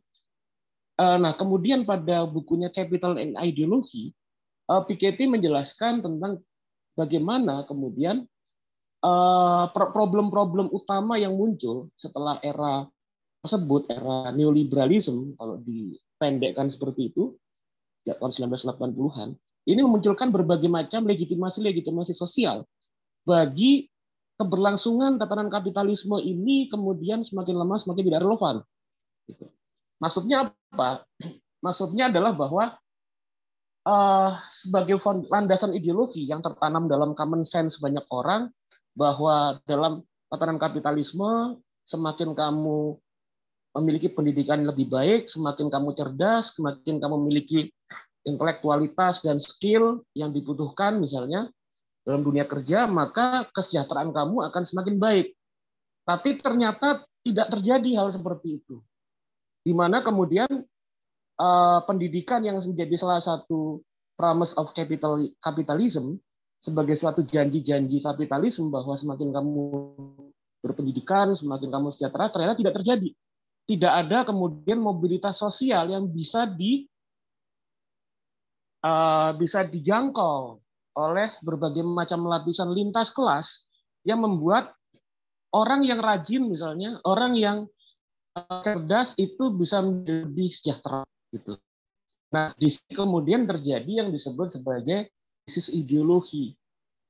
Di mana kemudian dalam konteks krisis ideologi ini bahwa common sense atau pandangan-pandangan gagasan-gagasan yang melegitimasi suatu tatanan sosial bekerja itu ternyata sudah tidak bisa lagi bekerja dan tidak bisa lagi diyakini karena kenyataan tidak menampilkan demikian. Nah, disitulah kemudian pikiran Piketty saya lihat juga menembus kalau persoalan-persoalan ekonomi politik dan perspektif-perspektif yang sifatnya ideologi. Nah, di sini kemudian dari situ mengapa kemudian tahun 2021 ini dia melihat bahwa Time for Socialism itu bahwa berbagai macam tatanan sosial yang bekerja saat ini, kebijakan saat ini, bagaimana kemudian termasuk pada pandangan-pandangan ideologis yang bekerja sekarang, itu sudah tidak relevan lagi dan kemudian munculkan persoalan-persoalan yang akut. Salah satu kemudian yang muncul bahwa ketika kemudian gagasan-gagasan ideologis tidak bekerja, yang diuraikan oleh Piketty adalah bahwa kita bahkan kembali, ini yang ironisnya, semakin kita masuk dalam era hyperkapitalisme, tapi kemudian proses-proses sosial yang bekerja itu memperlihatkan mundur pada era feodal. Maksudnya apa? Mundur pada era feodal, maksudnya itu adalah bahwa dalam konteks feodalisme, maka kekayaan, terus status sosial, terus juga kemudian posisi dari tiap-tiap orang itu tidak ditentukan berdasarkan pada merit mereka, tapi justru berdasarkan pada berangkat dari keluarga mana mereka. Itulah yang kemudian dijelaskan, itu tadi penjelasan sosiologisnya, tapi kemudian dijelaskan bahwa warisan dari keluarga itu begitu besar, keluarga orang-orang kaya. Itu sehingga kemudian bahkan anaknya itu meskipun tidak harus menjadi lebih pintar segala macam gitu kan, pendidikan lebih tinggi, tapi dia cukup dengan mendapatkan warisan dari orang tuanya untuk bisa hidup yang baik, yang makmur.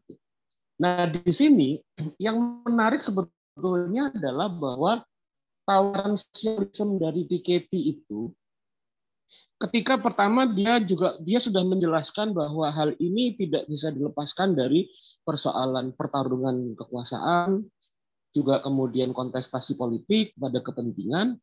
Tapi dalam Capital and Ideology ini dia berbeda dengan misalnya perspektif Marxisme klasik, yang melihat bahwa upaya untuk mentransformasikan, melampaui tatanan kapitalisme menuju sosialisme itu dibayangkan berdasarkan pada pertarungan kelas. Nah, Piketty melihat bahwa ada satu jalan yang bisa ditempuh untuk membuat dunia ini menjadi lebih baik dengan transformasi menuju sosialisme yang disebut sebagai long life socialism, itu melalui apa yang dia sebut sebagai collective social learning kalau nggak salah. Collective social learning dalam artian bahwa proses-proses politik dan proses-proses edukasi dan perluasan ruang publik itu kemudian ditekankan dengan asumsi bahwa apabila dunia dan warga dunia ini tidak bisa menyelesaikan persoalan ini dan tidak ada perubahan dan transformasi sosial, maka kemudian yang akan mendapatkan akibat buruknya itu bukan hanya orang-orang yang kelompok marginal, tapi bahwa setiap lapisan kelas sosial dalam konteks ketika terjadi krisis kapitalisme seperti sekarang, itu kemudian bisa mendapatkan efek negatif.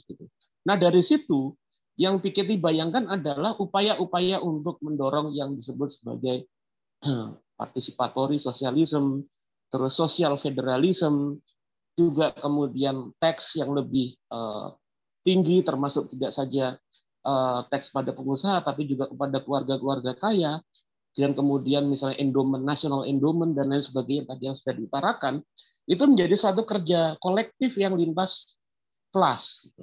Nah, upaya-upaya untuk menempatkan sosialisme sebagai suatu perjuangan lintas kelas ini yang sebetulnya relevan kalau kita kembalikan, kita dudukan, dan coba kita perdalam diskusinya dengan pandangan dan pemikiran para pendiri Republik kita. Melalui misalnya Soekarno, terus kemudian Bung Hatta, dan banyak lagi kemudian tokoh-tokoh yang lain, Ki Hajar Dewantoro, kan mengutarakan bahwa bagaimana kemudian perjuangan yang kemudian kita kenal berdasar negara kita Pancasila itu kemudian dibangun berdasarkan pada kerja-kerja gotong royong. Kerja-kerja gotong royong itu bukan hanya secara fisik, bukan saja secara kekuatan otot gitu ya, tapi juga kemudian upaya-upaya intelektual bersama untuk membangun satu tatanan sosial yang lebih demokratis, lebih sosialis gitu kan. Lebih memperjuangkan keadilan sosial gitu. Nah, persoalan utama dalam konteks ini ide Piketty yang kemudian menjadi problem di tingkat dunia dan juga di Indonesia, kalau tadi seperti ditarakan apa kelihatannya utopis enggak? Ya, karena kemudian bahwa suatu proses sosial, transformasi sosial itu tidak bisa dilepaskan dari bagaimana relasi kekuasaan itu bekerja gitu. Dalam konteks ketika ketika kemudian kekuatan-kekuatan yang memiliki konsentrasi kemakmuran lebih besar yang menjadi penguasa di berbagai negara, kemudian apakah mereka mau kemudian terlibat bersama dalam kolektif social learning tadi gitu untuk kemudian membawa pada level tatanan sosial yang lebih tinggi, lebih beradab, lebih berkeadilan, dan juga lebih sosialistik. Saya pikir demikian dari saya. Terima kasih.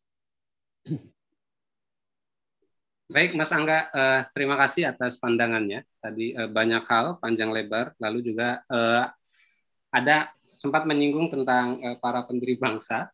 Dan ini saya ingin mengundang Kang Andi Ahdian. Sudah terhubung, Kang Andi? Halo, Kang Andi Ahdian?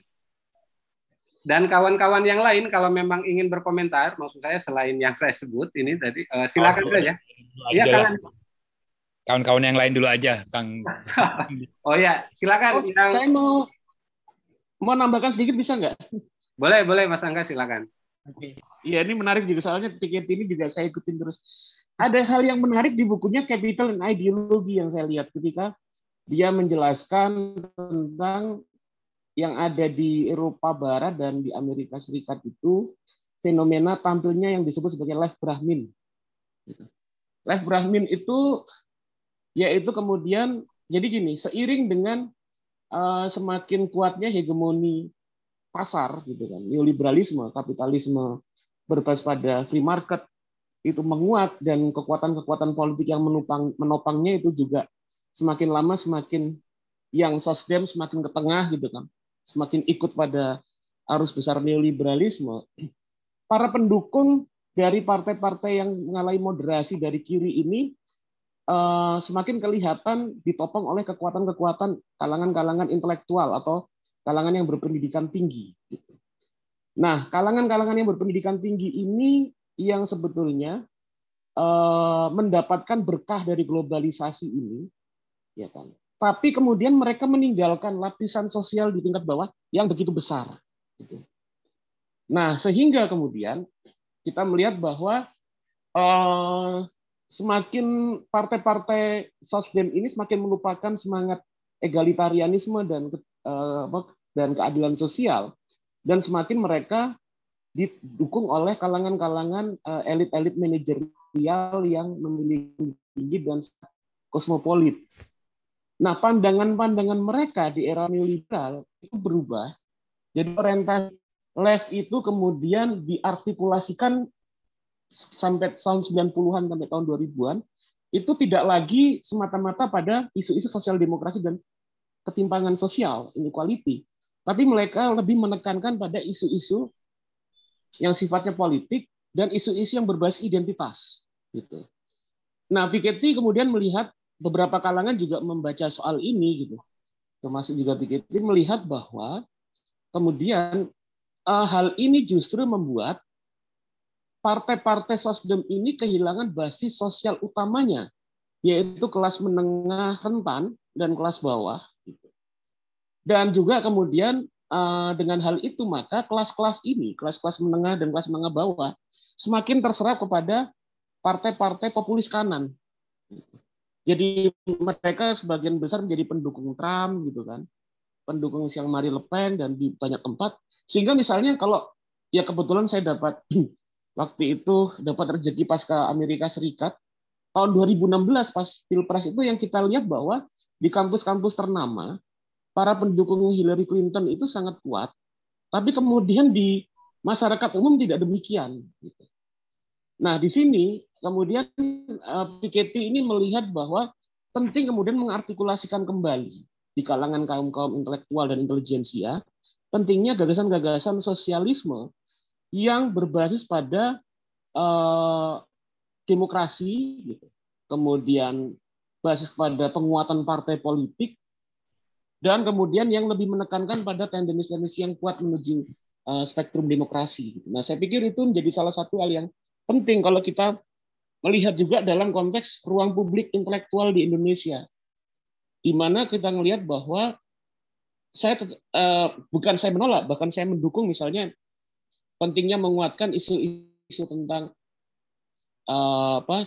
political freedom, feminisme, terus kemudian isu-isu yang berbasis pada kultural, gitu.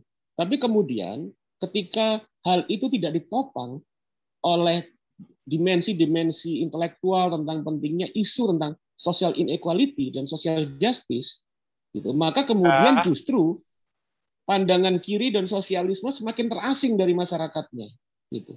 Seperti yang terjadi pandangan-pandangan progresif, bukan pandangan-pandangan progresif yang tidak dibalut bersamaan dengan ide-ide dan gagasan-gagasan sosialisme, justru semakin terasing dari masyarakat bawah dan masyarakat kelas menengah yang rentan, karena sama sekali hampir tidak berhubungan dengan kepentingan-kepentingan material yang mereka alami, gitu, dalam konteks globalisasi. Nah, itu dari saya. Terima kasih tambahannya.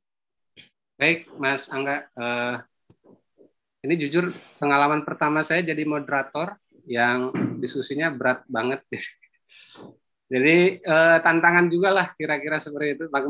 Makin malam jadi serasa bukan makin dingin tapi makin meriang, kira-kira seperti itulah. Pak Fuad ya, silakan Pak Fuad Jabar. Ya, terima kasih Mas Dida. Salam hormat untuk para pembicara.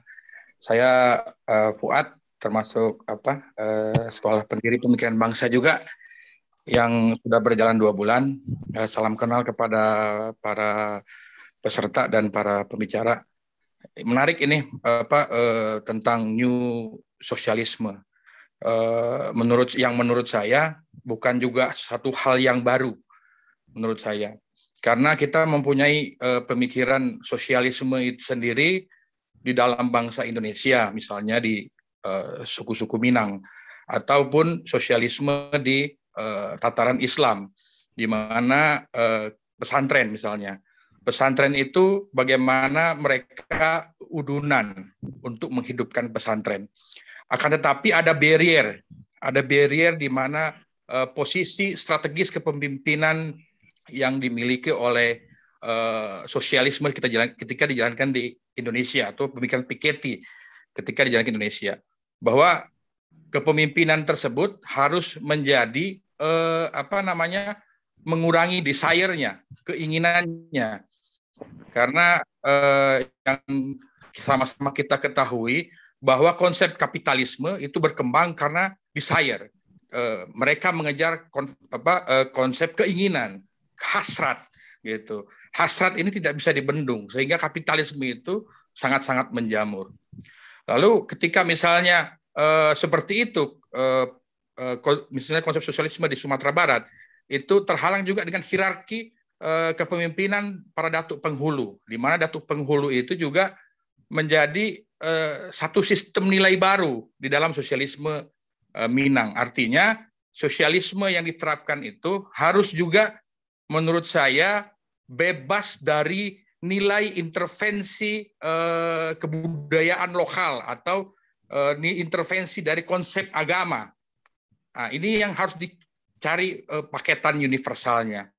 Lalu karena kita tidak bisa menyingkirkan para kepala suku, para misalnya di pesantren konsep sosialisme Islam itu ada para kiai, kita tidak bisa menyingkirkan itu. Tapi bagaimana kita mendatangkan konsep kepemimpinan kepada mereka bahwa Anda bisa menurunkan desire Anda, hasrat Anda dalam menguasai ketika orang-orang percaya kepada Anda untuk menjadikan tempat pendistribusian kekayaan tadi. Nah, itu yang saya kira yang harus dibalik persepsinya. Kita sering berpikir bahwa teori Maslow itu teori yang menjadi pakem kita untuk memenuhi kebutuhan. Padahal, misalnya, teori Maslow itu ketika kita manusia itu harus bergerak dari kebutuhan dasar dulu. Kalau kebutuhan dasar terpenuhi, baru naik lagi kebutuhan sandang atau papan, baru dia naik lagi, lebih mewah lagi, sampai akhirnya dapat self-esteem. Padahal kita diajarkan oleh para pendiri bangsa, Bung Karno, Bung Hatta, bahkan di konsep-konsep agama para nabi, kita diajarkan itu terbalik, bahwa mereka-mereka itu susah, tapi mereka bisa sudah menunjukkan self-esteem mereka. Ini mungkin yang menjadi barrier. Dan saya pikir program ini itu harus dimulai dari, kalau kita lihat misalnya Piketty bilang warisan segala macam. Ini menarik juga. Kita lihat pernyataan Menteri Keuangan Sri Mulyani misalnya. Sri Mulyani bilang bahwa harta orang Amerika itu lebih bekerja keras daripada orang Amerikanya. Orang Amerika itu santai, tapi hartanya kerja keras. Beda sama orang Indonesia. Orang Indonesia itu kerjanya keras, hartanya itu santai kerjanya. Tidak maksimal digunakannya. Gitu. Artinya itu juga menjadi putaran ekonomi itu tidak maksimal. Lalu artinya permulaan konsep Piketty ini menurut saya ketika itu bisa dimulai dari konsep dari titik tengah, grup tengah dari lapisan masyarakat di Indonesia. Misalnya usaha itu di UMKM. Di UMKM itu hasrat keinginan itu lebih kecil. Terus orang-orang yang menengah atau orang-orang kaya baru. Kita dapat melihat misalnya banyak di video YouTube bahwa orang-orang yang sering menyumbang itu orang-orang menengah atau orang-orang kaya baru. Orang-orang kaya lama tuh kadang-kadang mungkin nyumbang. Satu contoh misalnya, itu pernah disinggung Pak Yusuf Kalla waktu bencana. Misalnya ketika Tahir Group menyumbang. Mana nih sumbangannya? Katanya menyumbangkan begitu. Artinya justru kelompok menengah ini hari ini itu lebih berkomitmen terhadap pembangunan daripada kelompok yang sudah steady. Artinya konglomerat. Nah ini mungkin sangat menarik ketika terjadi distribusi itu, maka lahirlah orang-orang kaya baru yang saya pikir itu lebih humanis. Nah itu yang apakah itu bisa menjadi satu gagasan juga, misalnya tambahan untuk ketika Piketty atau misalnya konsep new socialism ini, sosialisme aktif yang saya bilang, yang juga mungkin ada di pemikiran-pemikiran Tan Malaka, di pikir Poleknya gitu. Artinya itu menjadi satu dasar gerakan ekonomi bangsa Indonesia ke depannya. Kira-kira seperti itu, Mas Dida. Terima kasih. Assalamualaikum. Assalamualaikum warahmatullahi wabarakatuh. Baik, Pak Fuad, tadi bicara tentang UMKM ya, kira-kira kalau di Indonesia sasaran yang pas itu ya UMKM lah kira-kira. Ini ada Pak, Pak Sin Andre, silakan. Pak Sin Andre sudah terhubung. Oke, selamat malam. Terima kasih Mas Dida, bisa didengar suara saya. Ya. Silakan. Ya, selamat malam. Sebelumnya saya ucapkan kepada narasumber dan juga rekan-rekan peserta webinar kelas sekolah pendiri bangsa Jadi mungkin di sini kendala sinyal yang saya ingin tanyakan singkat saja. Bagaimana pandangan narasumber di forum ruangan Zoom ini terkait dengan salah satu bagian tulisan dari Thomas Piketty, yaitu Catalan Syndrome itu mungkin yang menjadi agak sedikit menarik perhatian. Pak Sin Andre, apa tadi? Sorry, putus-putus. Ya, mohon maaf, putus-putus ya. Mungkin kameranya off aja nggak, Pak? Kameranya off aja. Ya. Oke. Okay. Saya cuma pengen mungkin diberikan pencerahan sedikit terkait dengan Catalan Syndrome itu tadi dalam bagian tulisan dari Thomas Piketty. Mungkin barangkali ada narasumber di sini bisa memberikan pijakan barangkali. Kenapa Catalan Syndrome ini bisa dimungkinkan sebagai muatan tulisan oleh Thomas Piketty dalam konteks situasi krisis mungkin dalam pencarian pijakan terhadap keberlangsungan kapital di Uni Eropa. Mungkin itu Mas Tidak bisa jelas mungkin. Ya, oke. Oke, terima kasih. Baik, jadi ini nggak ada narasumbernya sebenarnya. Bincang ini nggak ada narasumbernya, tapi nanti saya akan tetap floor kepada para hadirin. Ya mungkin bisa nanti bakal ada yang bisa menjawab. Kang Andi, halo Kang Andi, sudah terhubung? Sudah. Ya, nggak apa-apa. Ya. Ya, silakan Kang Andi.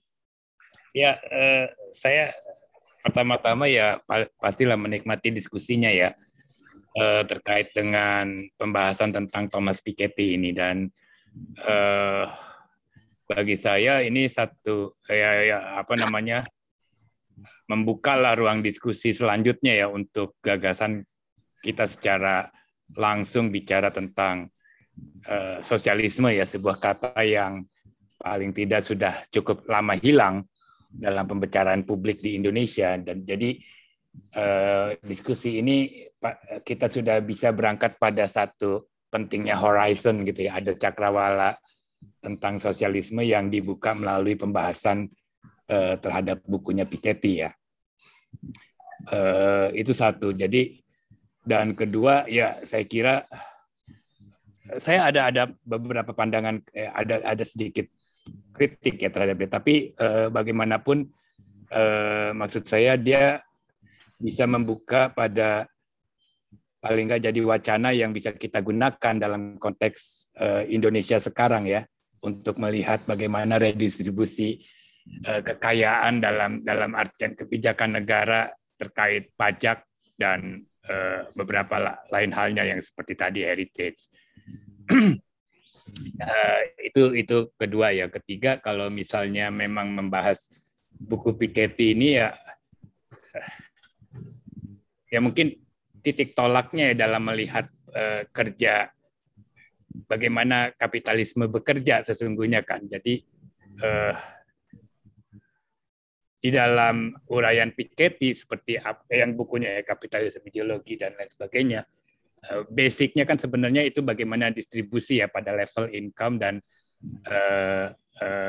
artinya itu yang sebenarnya sudah cukup lama ya sudah menjadi pembicaraan bahkan sejak Proudhon sendiri ya abad ke-19 property is theft kata dia kan gitu kan. Jadi dia harus diredistribusikan.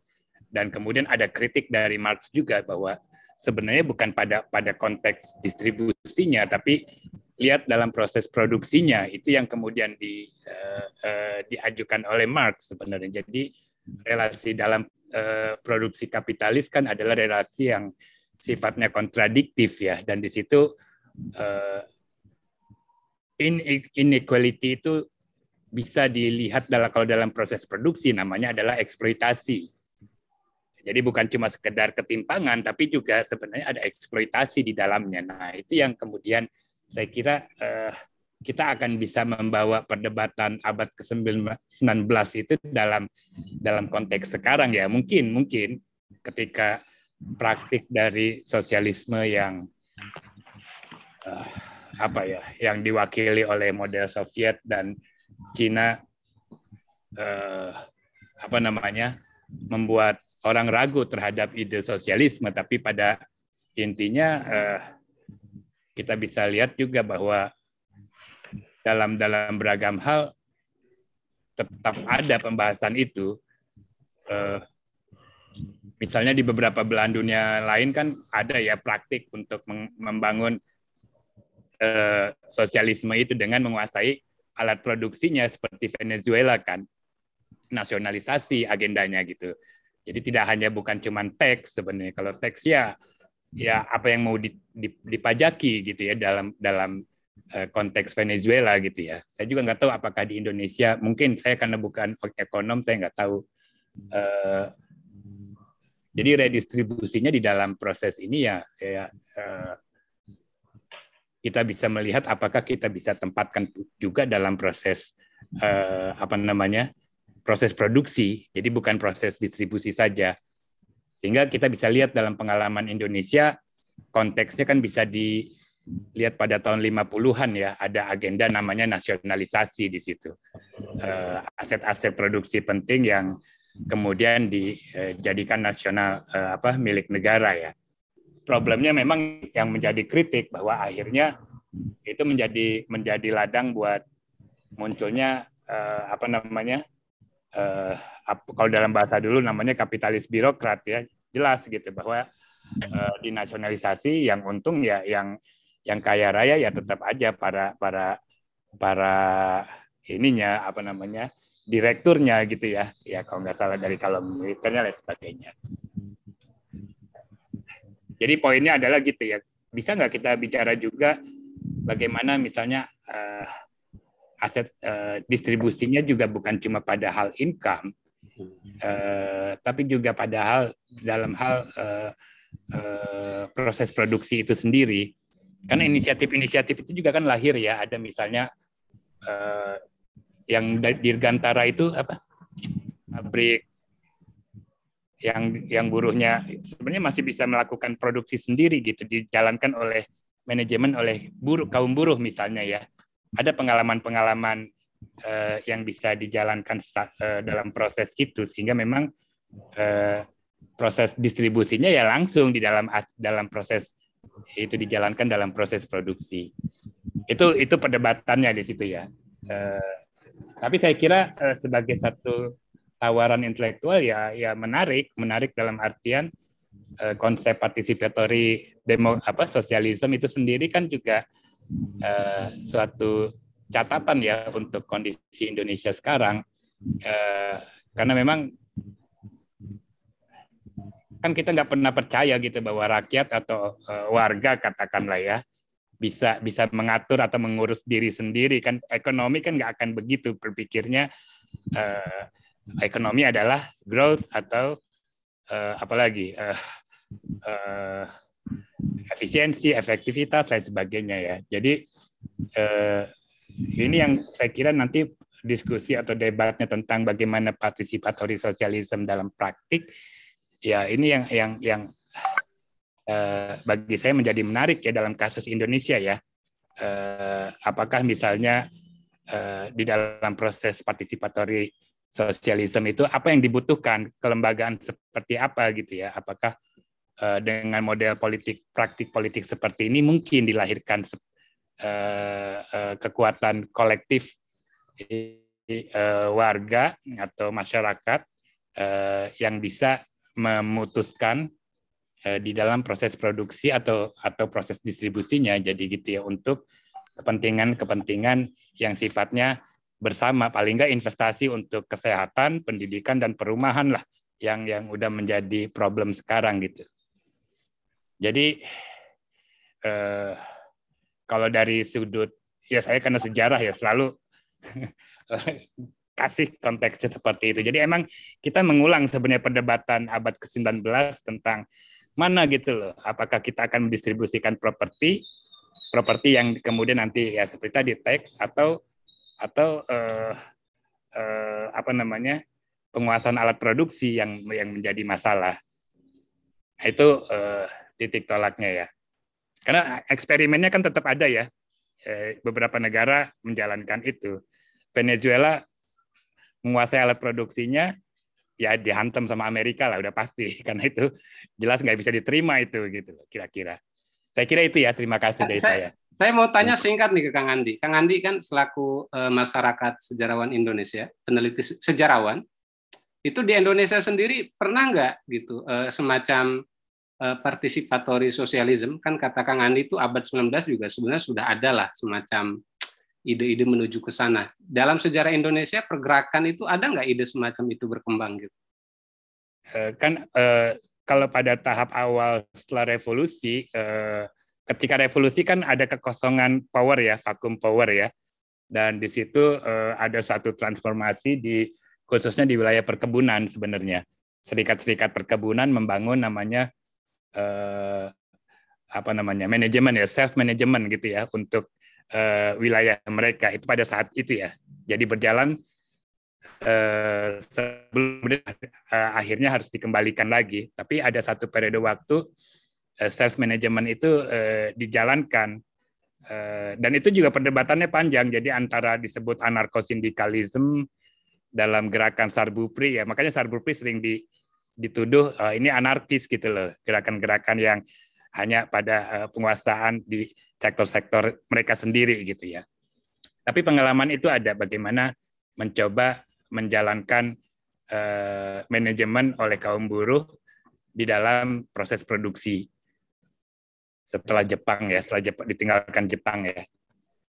Saya kira itu ya, Kang Dida ya. Baik Kang Andi, hatur nuhun. Baik, saya kira di Jawa Barat juga ada sebenarnya story tahun 70. Ada riset teman saya yang di Jawa Barat dan itu terus berjalan sebenarnya di wilayah, lupa saya ya, satu wilayah dataran tinggi perkebunan. Jadi itu dikelola sendiri oleh buruhnya. Mereka bikin sekolah, bikin perumahan, dan itu memang lebih terdistribusi ya kesejahteraannya gitu kira-kira. Terima kasih Kang Dida. Baik Kang Andi. Baik, waktu kita 5 menit lagi. Saya mau minta Bang Umar Idris ini dari tadi diam-diam aja. Bang Umar, halo. Ya, Bang Umar. Masih mute Bang Umar. Halo Kang Dida. Ya. Kedengeran ya? Ya, silakan Bang Umar. Ya, saya sedikit saja. Mungkin di dalam buku yang kita bahas itu, yang saya baca itu tentang bagaimana Piketty menyoroti tentang kebijakan bank sentral di masa COVID ya. Dan mumpung ada Prof. Nunung mungkin juga memberi arahan tentang ini ya, atau memberi komentar tentang ini. Yang disampaikan oleh Piketty, dia sangat kritis menyoroti bertambahnya utang-utang yang ada di Bank Sentral Amerika maupun di Bank Sentral Eropa ya. Jadi dalam masa singkat 6 bulan atau dalam masa kurang dari satu tahun itu, peningkatan utang negara itu sangat besar gitu ya. Ada situ angka-angkanya, dan itu yang saya pahami itu dilakukan oleh pemerintah mereka masing-masing ya, menerbitkan surat utang dan seterusnya. Jadi persoalan bagi Piketty adalah bank sentral di negara adik kuasa itu, di Amerika maupun di Uni Eropa, adalah semua itu mereka semacam menjamin utang-utang tersebut sehingga inflasi menjadi tetap rendah dan sistem keuangan menjadi stabil. Nah, ini akibatnya menurut Piketty yang diuntungkan adalah orang-orang kaya gitu ya. Karena dengan kondisi seperti ini harga-harga saham tetap stabil dan harga-harga properti itu bahkan tetap mengalami kenaikan gitu. Nah, siapa yang memiliki saham, siapa yang memiliki properti, tentu orang-orang yang berpunya, yang memiliki aset dan seterusnya. Nah, ini kembali ke konsep dasar Piketty di sini adalah inequality gitu ya. Jadi di dalam COVID ini, di masa COVID inequality semakin menjadi-jadi, itu yang disesalkan oleh Piketty. Dan menurut Piketty, utang-utang publik itu jangan berputar di sistem keuangan saja, tapi seharusnya itu digunakan untuk mendorong konsumsi masyarakat yang sebenarnya dan meningkatkan daya beli masyarakat dengan program-program yang bersifat massal gitu ya. Mungkin kalau di Indonesia yang ada di level desa itu ya. Nah, mungkin ini juga menjadi kritik di negara kita ya, pola seperti ini ya, di mana inflasi kita sampai akhir tahun itu sangat rendah sekali ya, Kang Dida, Prof Nunung ya, 1,55 sampai akhir gitu ya. Ada yang diuntungkan sekali dari pola atau mekanisme COVID dari sistem keuangan sekarang. Mungkin itu Kang Dida yang saya soroti. Ada beberapa tulisan yang juga menarik, tapi saya belum sempat baca, itu seperti Green Money, itu menarik juga dari Piketty, terus tentang posisi Amerika yang semakin turun gitu ya dalam kancah global, itu yang disoroti oleh Piketty. Mungkin itu Kang Dida. Baik, Bang Umar. Terima kasih juga ini Kang Andi, Prof Andi sudah berkomentar, lama nggak bertemu sama beliau. Ternyata emang dunia itu sempit lah, teman kita, teman Bang Umar, teman saya juga lah, kira-kira gitu. Sesempit daun kelor lah. Iya. Baik. Pak Nunung, saya mau minta Pak Nunung lagi nih berkomentar, Pak Nunung, karena ada kaitan tadi tentang utang, lalu juga beberapa pertanyaan. Ada, silakan Pak Nunung. Terima kasih Kang Dida nih, Mas Umar nih. Mas Umar, pertanyaannya atau diskusinya juga menarik ya, karena salah satu yang disorot oleh Piketty tadi disampaikan bagaimana jadi benar kalau kita lihat fakta bahwa COVID ini menimbulkan inequality yang semakin tinggi, terutama antara negara-negara kaya dan negara-negara miskin. Itu jelas sekali terlihat. Kemudian yang kedua, kalau kita lihat di Amerika sendiri sekarang itu inflasinya sudah tidak pada kondisi trajektori, tetapi persisten. Karena sekarang sudah lebih dari 6%, lebih tinggi lah dibandingkan 40 tahun yang lalu. Ini adalah situasi yang menarik ya. Kalau kita cermati bagaimana ternyata pandemi ini memang satu sisi membuat ekonomi Amerika relatif tanda kutip cepat pulih, tetapi satu sisi menimbulkan persoalan yang sangat dalam konteks inflasi yang sangat tinggi. Dalam berbagai diskusi sempat kita lihat nampaknya Amerika ini tanda kutip ya, kutip lagi mencuri start untuk pemulihan ekonomi. Negara-negara lain masih nutup, dia buka, ya kan? Yang buka dan seterusnya. Tapi pertanyaan yang justru menariknya adalah Amerika kenapa salah satu negara yang inflasinya tinggi dibanding negara-negara lain? Karena dia terdisrupsi dari adanya global chain yang pada masa pandemi ini bermasalah. Jadi salah satu sumbangan yang sangat tinggi inflasi itu adalah sektor industri otomotif. Sangat menarik. Memang negara-negara juga melakukan terutama Amerika ya dengan quantitative easing-nya, helikopter money-nya untuk bisa membantu perekonomian masing-masing segera pulih dari pandemi ini. Dan yang kembali kalau kita lihat persoalannya adalah tadi di awal sudah didiskusikan baik Mas Reno, Pak Arief, bagaimana resources ini kan harus didistribusikan. Kalau Pak Andi tadi menyoroti aspek produksinya, jadi kayaknya juga harus secara holistik kita melihat bagaimana sisi produksinya, bagaimana setelah keluar dari sisi produksi itu kemudian harus ada redistribusi. Sembari sedikit dari Pak Juang Makassar, jadi pola-pola redistribusinya kan yang sangat penting. Bagaimana sebenarnya yang sudah diperoleh tadi itu bisa diredistribusikan, mekanismenya, caranya, sistemnya. Nah, jadi kembali lagi kepada diskusi yang disampaikan oleh Thomas Piketty. Jadi hampir sama semua, Mas Umar, negara-negara berbagai dunia ini juga mengalami kenaikan utang ya. Dan yang menarik betul Tiongkok sudah melewati Amerika. Tiongkok itu share-nya kurang lebih 18% sekarang dari global kue dunia. Sementara Amerika hanya sekitar 15%. Jadi ekonomi ya mau tidak mau sekarang beralih pendulumnya ke Tiongkok ini. Meskipun juga Amerika juga masih menjadi kekuatan ya, tetapi pendulum ekonomi itu sudah pindah ke Tiongkok. Saya kira itu, Bang Umar. Nanti kita ketemu diskusi Bang Umar sama Mas yang kandidat. Makasih Prof. Itu baik, Pak Arief juga angkat tangan. Ya, Pak Arief silakan terakhir nih. Silakan Pak Arief. Saya mau Arief. Boleh enggak? Ya gimana? Iya Mas Angga. Mas Angga putus-putus ini. Setelah Mas Arief saya mau komen.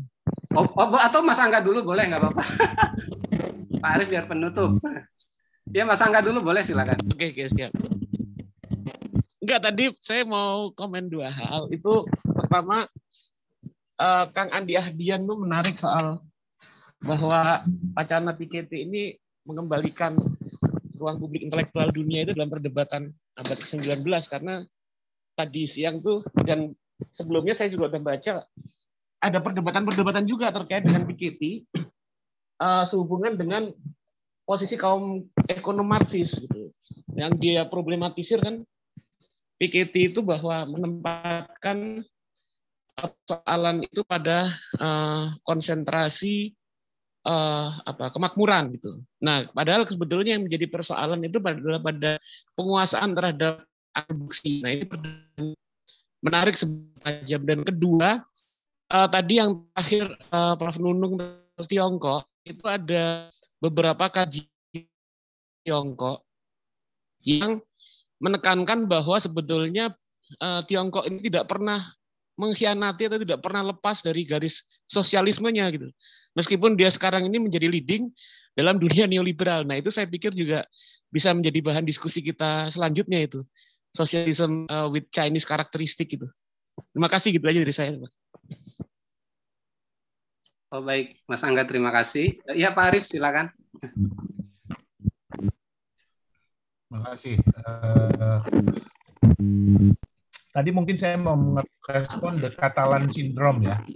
Itu kan soal keinginan referendum yang diadakan oleh salah satu negara, bukan negara ya, mungkin provinsi Catalonia di Spain, yang kemudian ditulis oleh Piketty dalam satu artikel di tahun 2017 bulan November dan diberi judul The Catalan Syndrome. Jadi sekali lagi di dalam The Catalan Syndrome itu pendekatan Piketty itu adalah dalam konteks ini bicara inequality tetapi dalam perspektif fiskal gitu, fiscal justice.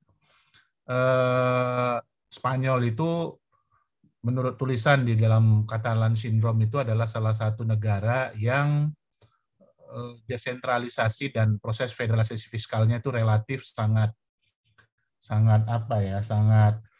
hyper desentralisasi gitu dari sisi fiskal dibandingkan dengan negara-negara yang ada di Eropa sekalipun, termasuk dalam hal pemungutan pajak. Nah, tetapi di tahun 2011 ya, pemerintah federal katakanlah seperti itu ya, pemerintah Spanyol menetapkan bagi hasil pajak 50-50 dari pungutan yang dikumpulkan gitu. Itu yang pertama. Kemudian yang kedua, setelah itu pemerintah federal ya dalam hal ini kalau pemerintah pusat gitu menetapkan tarif pajak baru dari 9,5% sampai 22,5% yang sebelumnya itu tidak ada penerapannya, ya tidak ada penentuannya gitu ya, yang ditetapkan oleh pemerintah pusat. Jadi semua persoalan pajak itu diserahkan kepada daerah dalam wujud desentralisasi fiskal penuh gitu. Nah, beda ya misalnya dengan Indonesia. Indonesia itu ada desentralisasi fiskal, tapi fiskal dalam konteks pungutan pajak itu dilakukan oleh pusat melalui Direktorat Jenderal Pajak yang ada di Kementerian Keuangan. Tarifnya juga sepenuhnya ditetapkan oleh negara gitu melalui undang-undang sesuai dengan mandat pasal 23 Undang-Undang Dasar gitu. Nah, ketika kemudian itu ditetapkan, tarif pajak baru ditetapkan oleh pemerintah pusat, kemudian diimplementasikan pada wilayah Provinsi Catalonia, maka kemudian tarifnya kemudian menjadi semakin tinggi. Jadi orang-orang misalnya di Catalonia itu membayarnya itu menjadi minimal 19% sampai dengan 45%.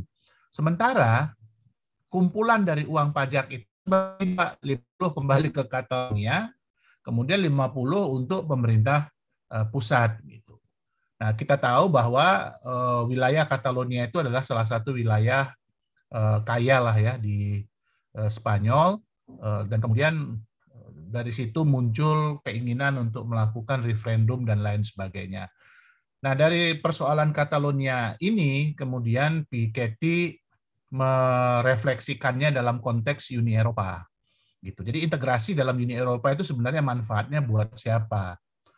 Karena dalam Uni Eropa itu ada ada kesepakatan-kesepakatan yang dibangun misalnya dalam trade, kemudian dalam beberapa hal yang fiskal policy katakanlah misalnya seperti itu gitu. Jadi intinya di dalam Catalonia sini itu Piketty mengatakan fiskal elastis, dan ini kemudian yang diterjemahkannya kemudian di dalam new form of socialism ataupun participatory sosialisme itu kalau misalnya dalam konteks fiskal ya harus ada desentralisasi tetapi juga sifatnya inklusif gitu ya, desentralisasi yang sifatnya inklusif gitu. Nah, balik lagi kepada konsep besar participatory sosialisme itu sebagai new form of sosialisme, kemudian kalau kita refleksikan dalam konteks keindonesiaan, ini kayak deja vu ya.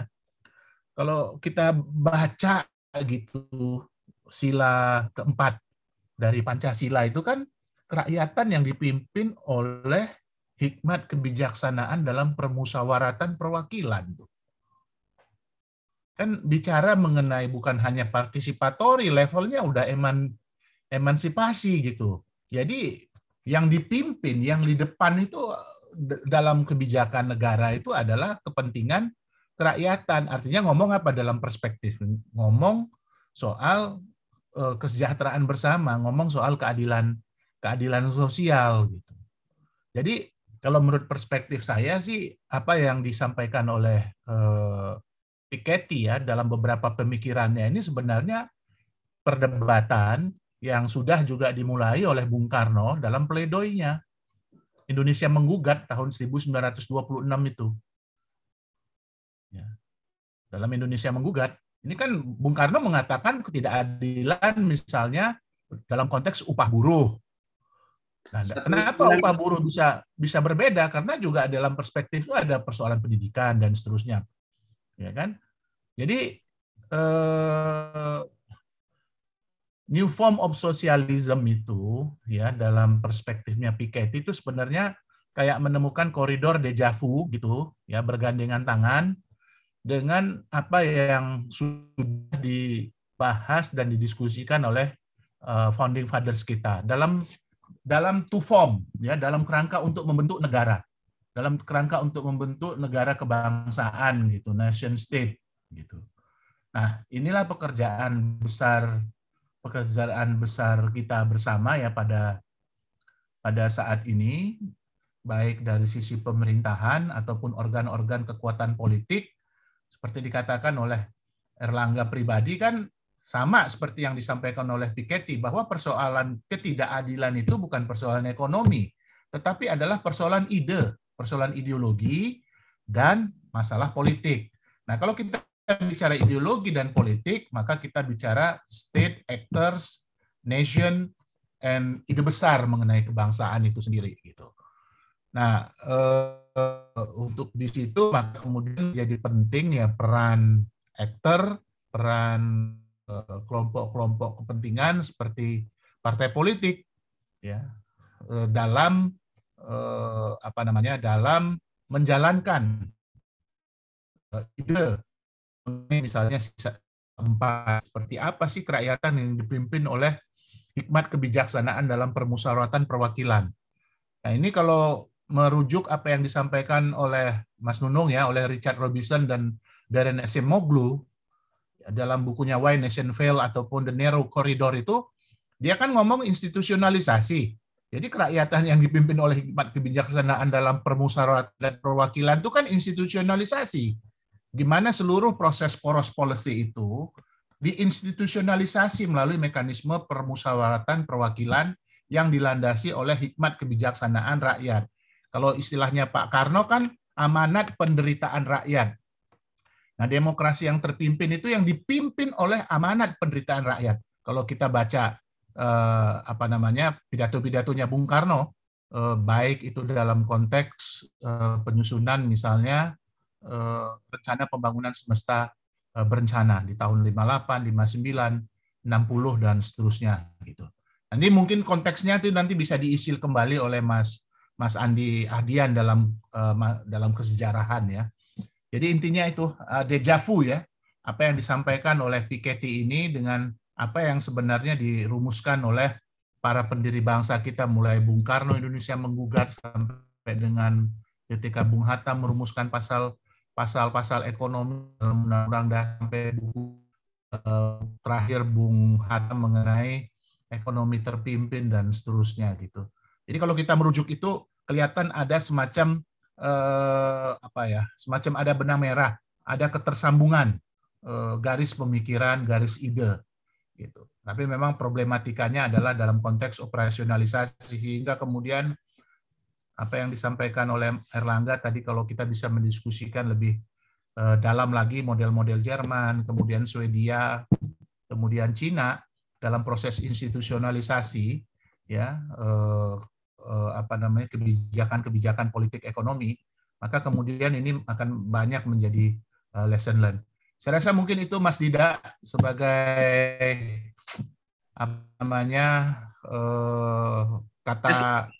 kata-kata akhir dari kami. Makasih. Baik, terima kasih Pak Arief. Terima kasih juga kepada Pak Nunung dan Mas Angga, Kang Andi, lalu juga kawan-kawan yang sudah hadir, tadi juga yang sudah berkomentar. Dan diskusi ini memang kami rekam, nanti rencananya akan kami transkrip juga ini Pak Arief. Pak Nunung. Sayang sekali kalau nggak ditranskrip, nggak kita dokumentasikan. Siapa tahu bisa jadi semacam policy paper gitu ya ke depannya. Terima kasih. Saya senang sekali karena sudah selesai tugas saya menjadi moderator kira-kira. Ya nggak perlu pusing-pusing lagi gitu untuk menyambung dari satu pembicara ke pembicara lain. Saya tuh ke Marbawi sama Reno tuh. Ya, Mas gimana? Gimana Pak Arief? Sorry. Mas Barbawi sama Leno kasih kesempatan. Oh silakan. Ya Bang Bawi silakan. Oh iya lupa saya, mohon maaf. Bang Bawi silakan. Ini moderator permanen ya, nggak apa-apa itu biasa.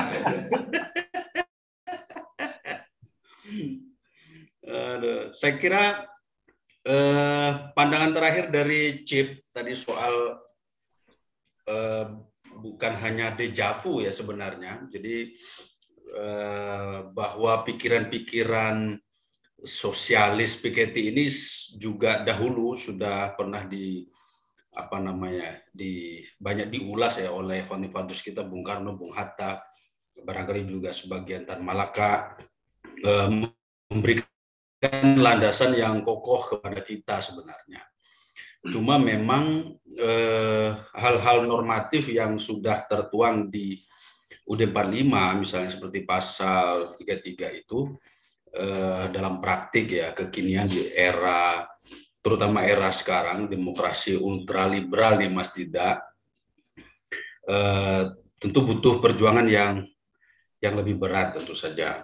Nah, dengan isu sentral Piketty inequality, dan kita lihat dihadapi itu oligarki yang semakin terkonsolidasi bahkan mengeras gitu ya, maka kontradiksi ini semakin tajam sebenarnya.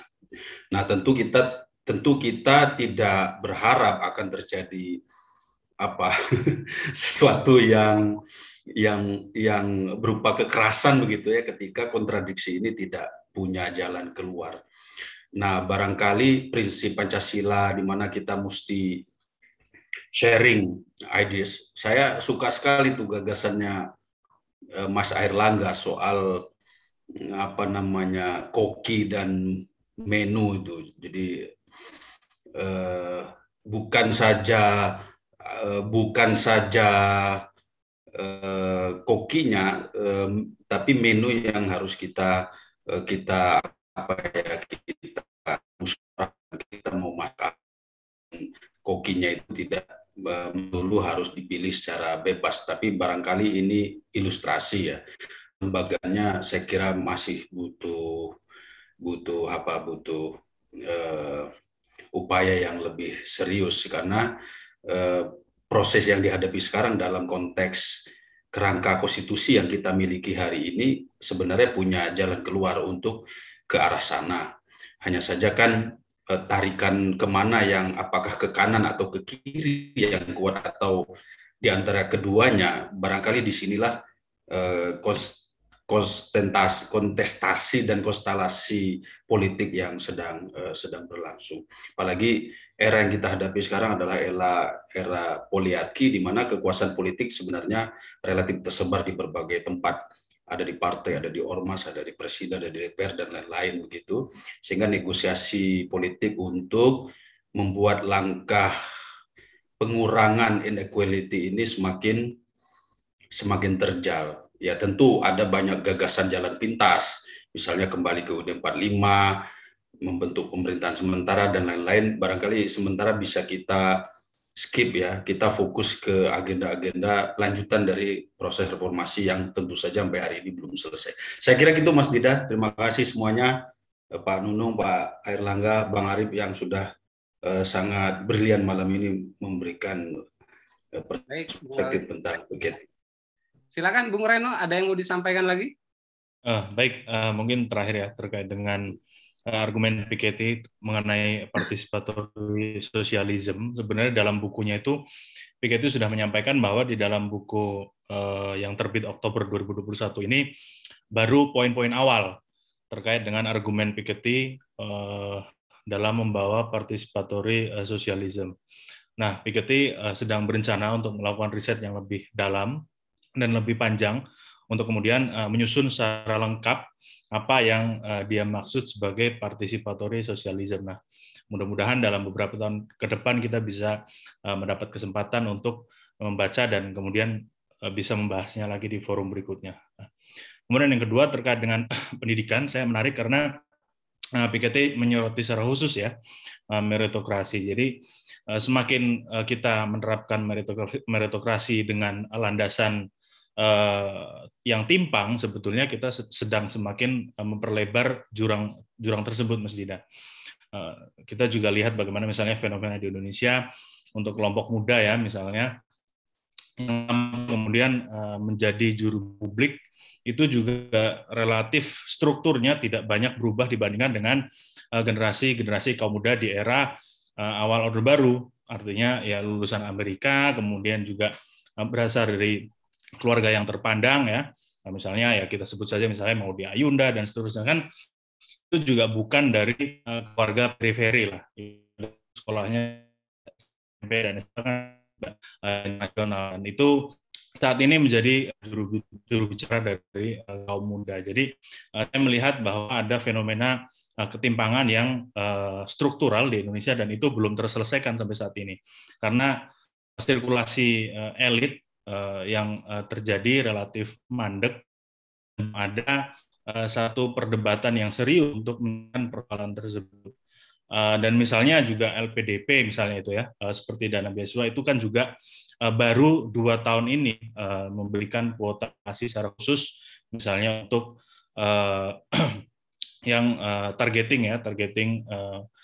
penerima yang targeting. Tapi sebelumnya kan bebas dan itu hampir seluruh penerima dengan berbagai macam latar belakang itu dapat menerima beasiswa tersebut dan mayoritas itu juga penerimanya berasal dari keluarga menengah atas karena ada persyaratan seperti tes IELTS yang kemudian membutuhkan dana yang tidak sedikit. Jadi itu perhatian juga yang disampaikan oleh Piketty, bagaimana ketika kita meritokrasinya semakin dalam, tetapi fondasinya timpang, itu akan semakin memperlebar jurang ketimpangan.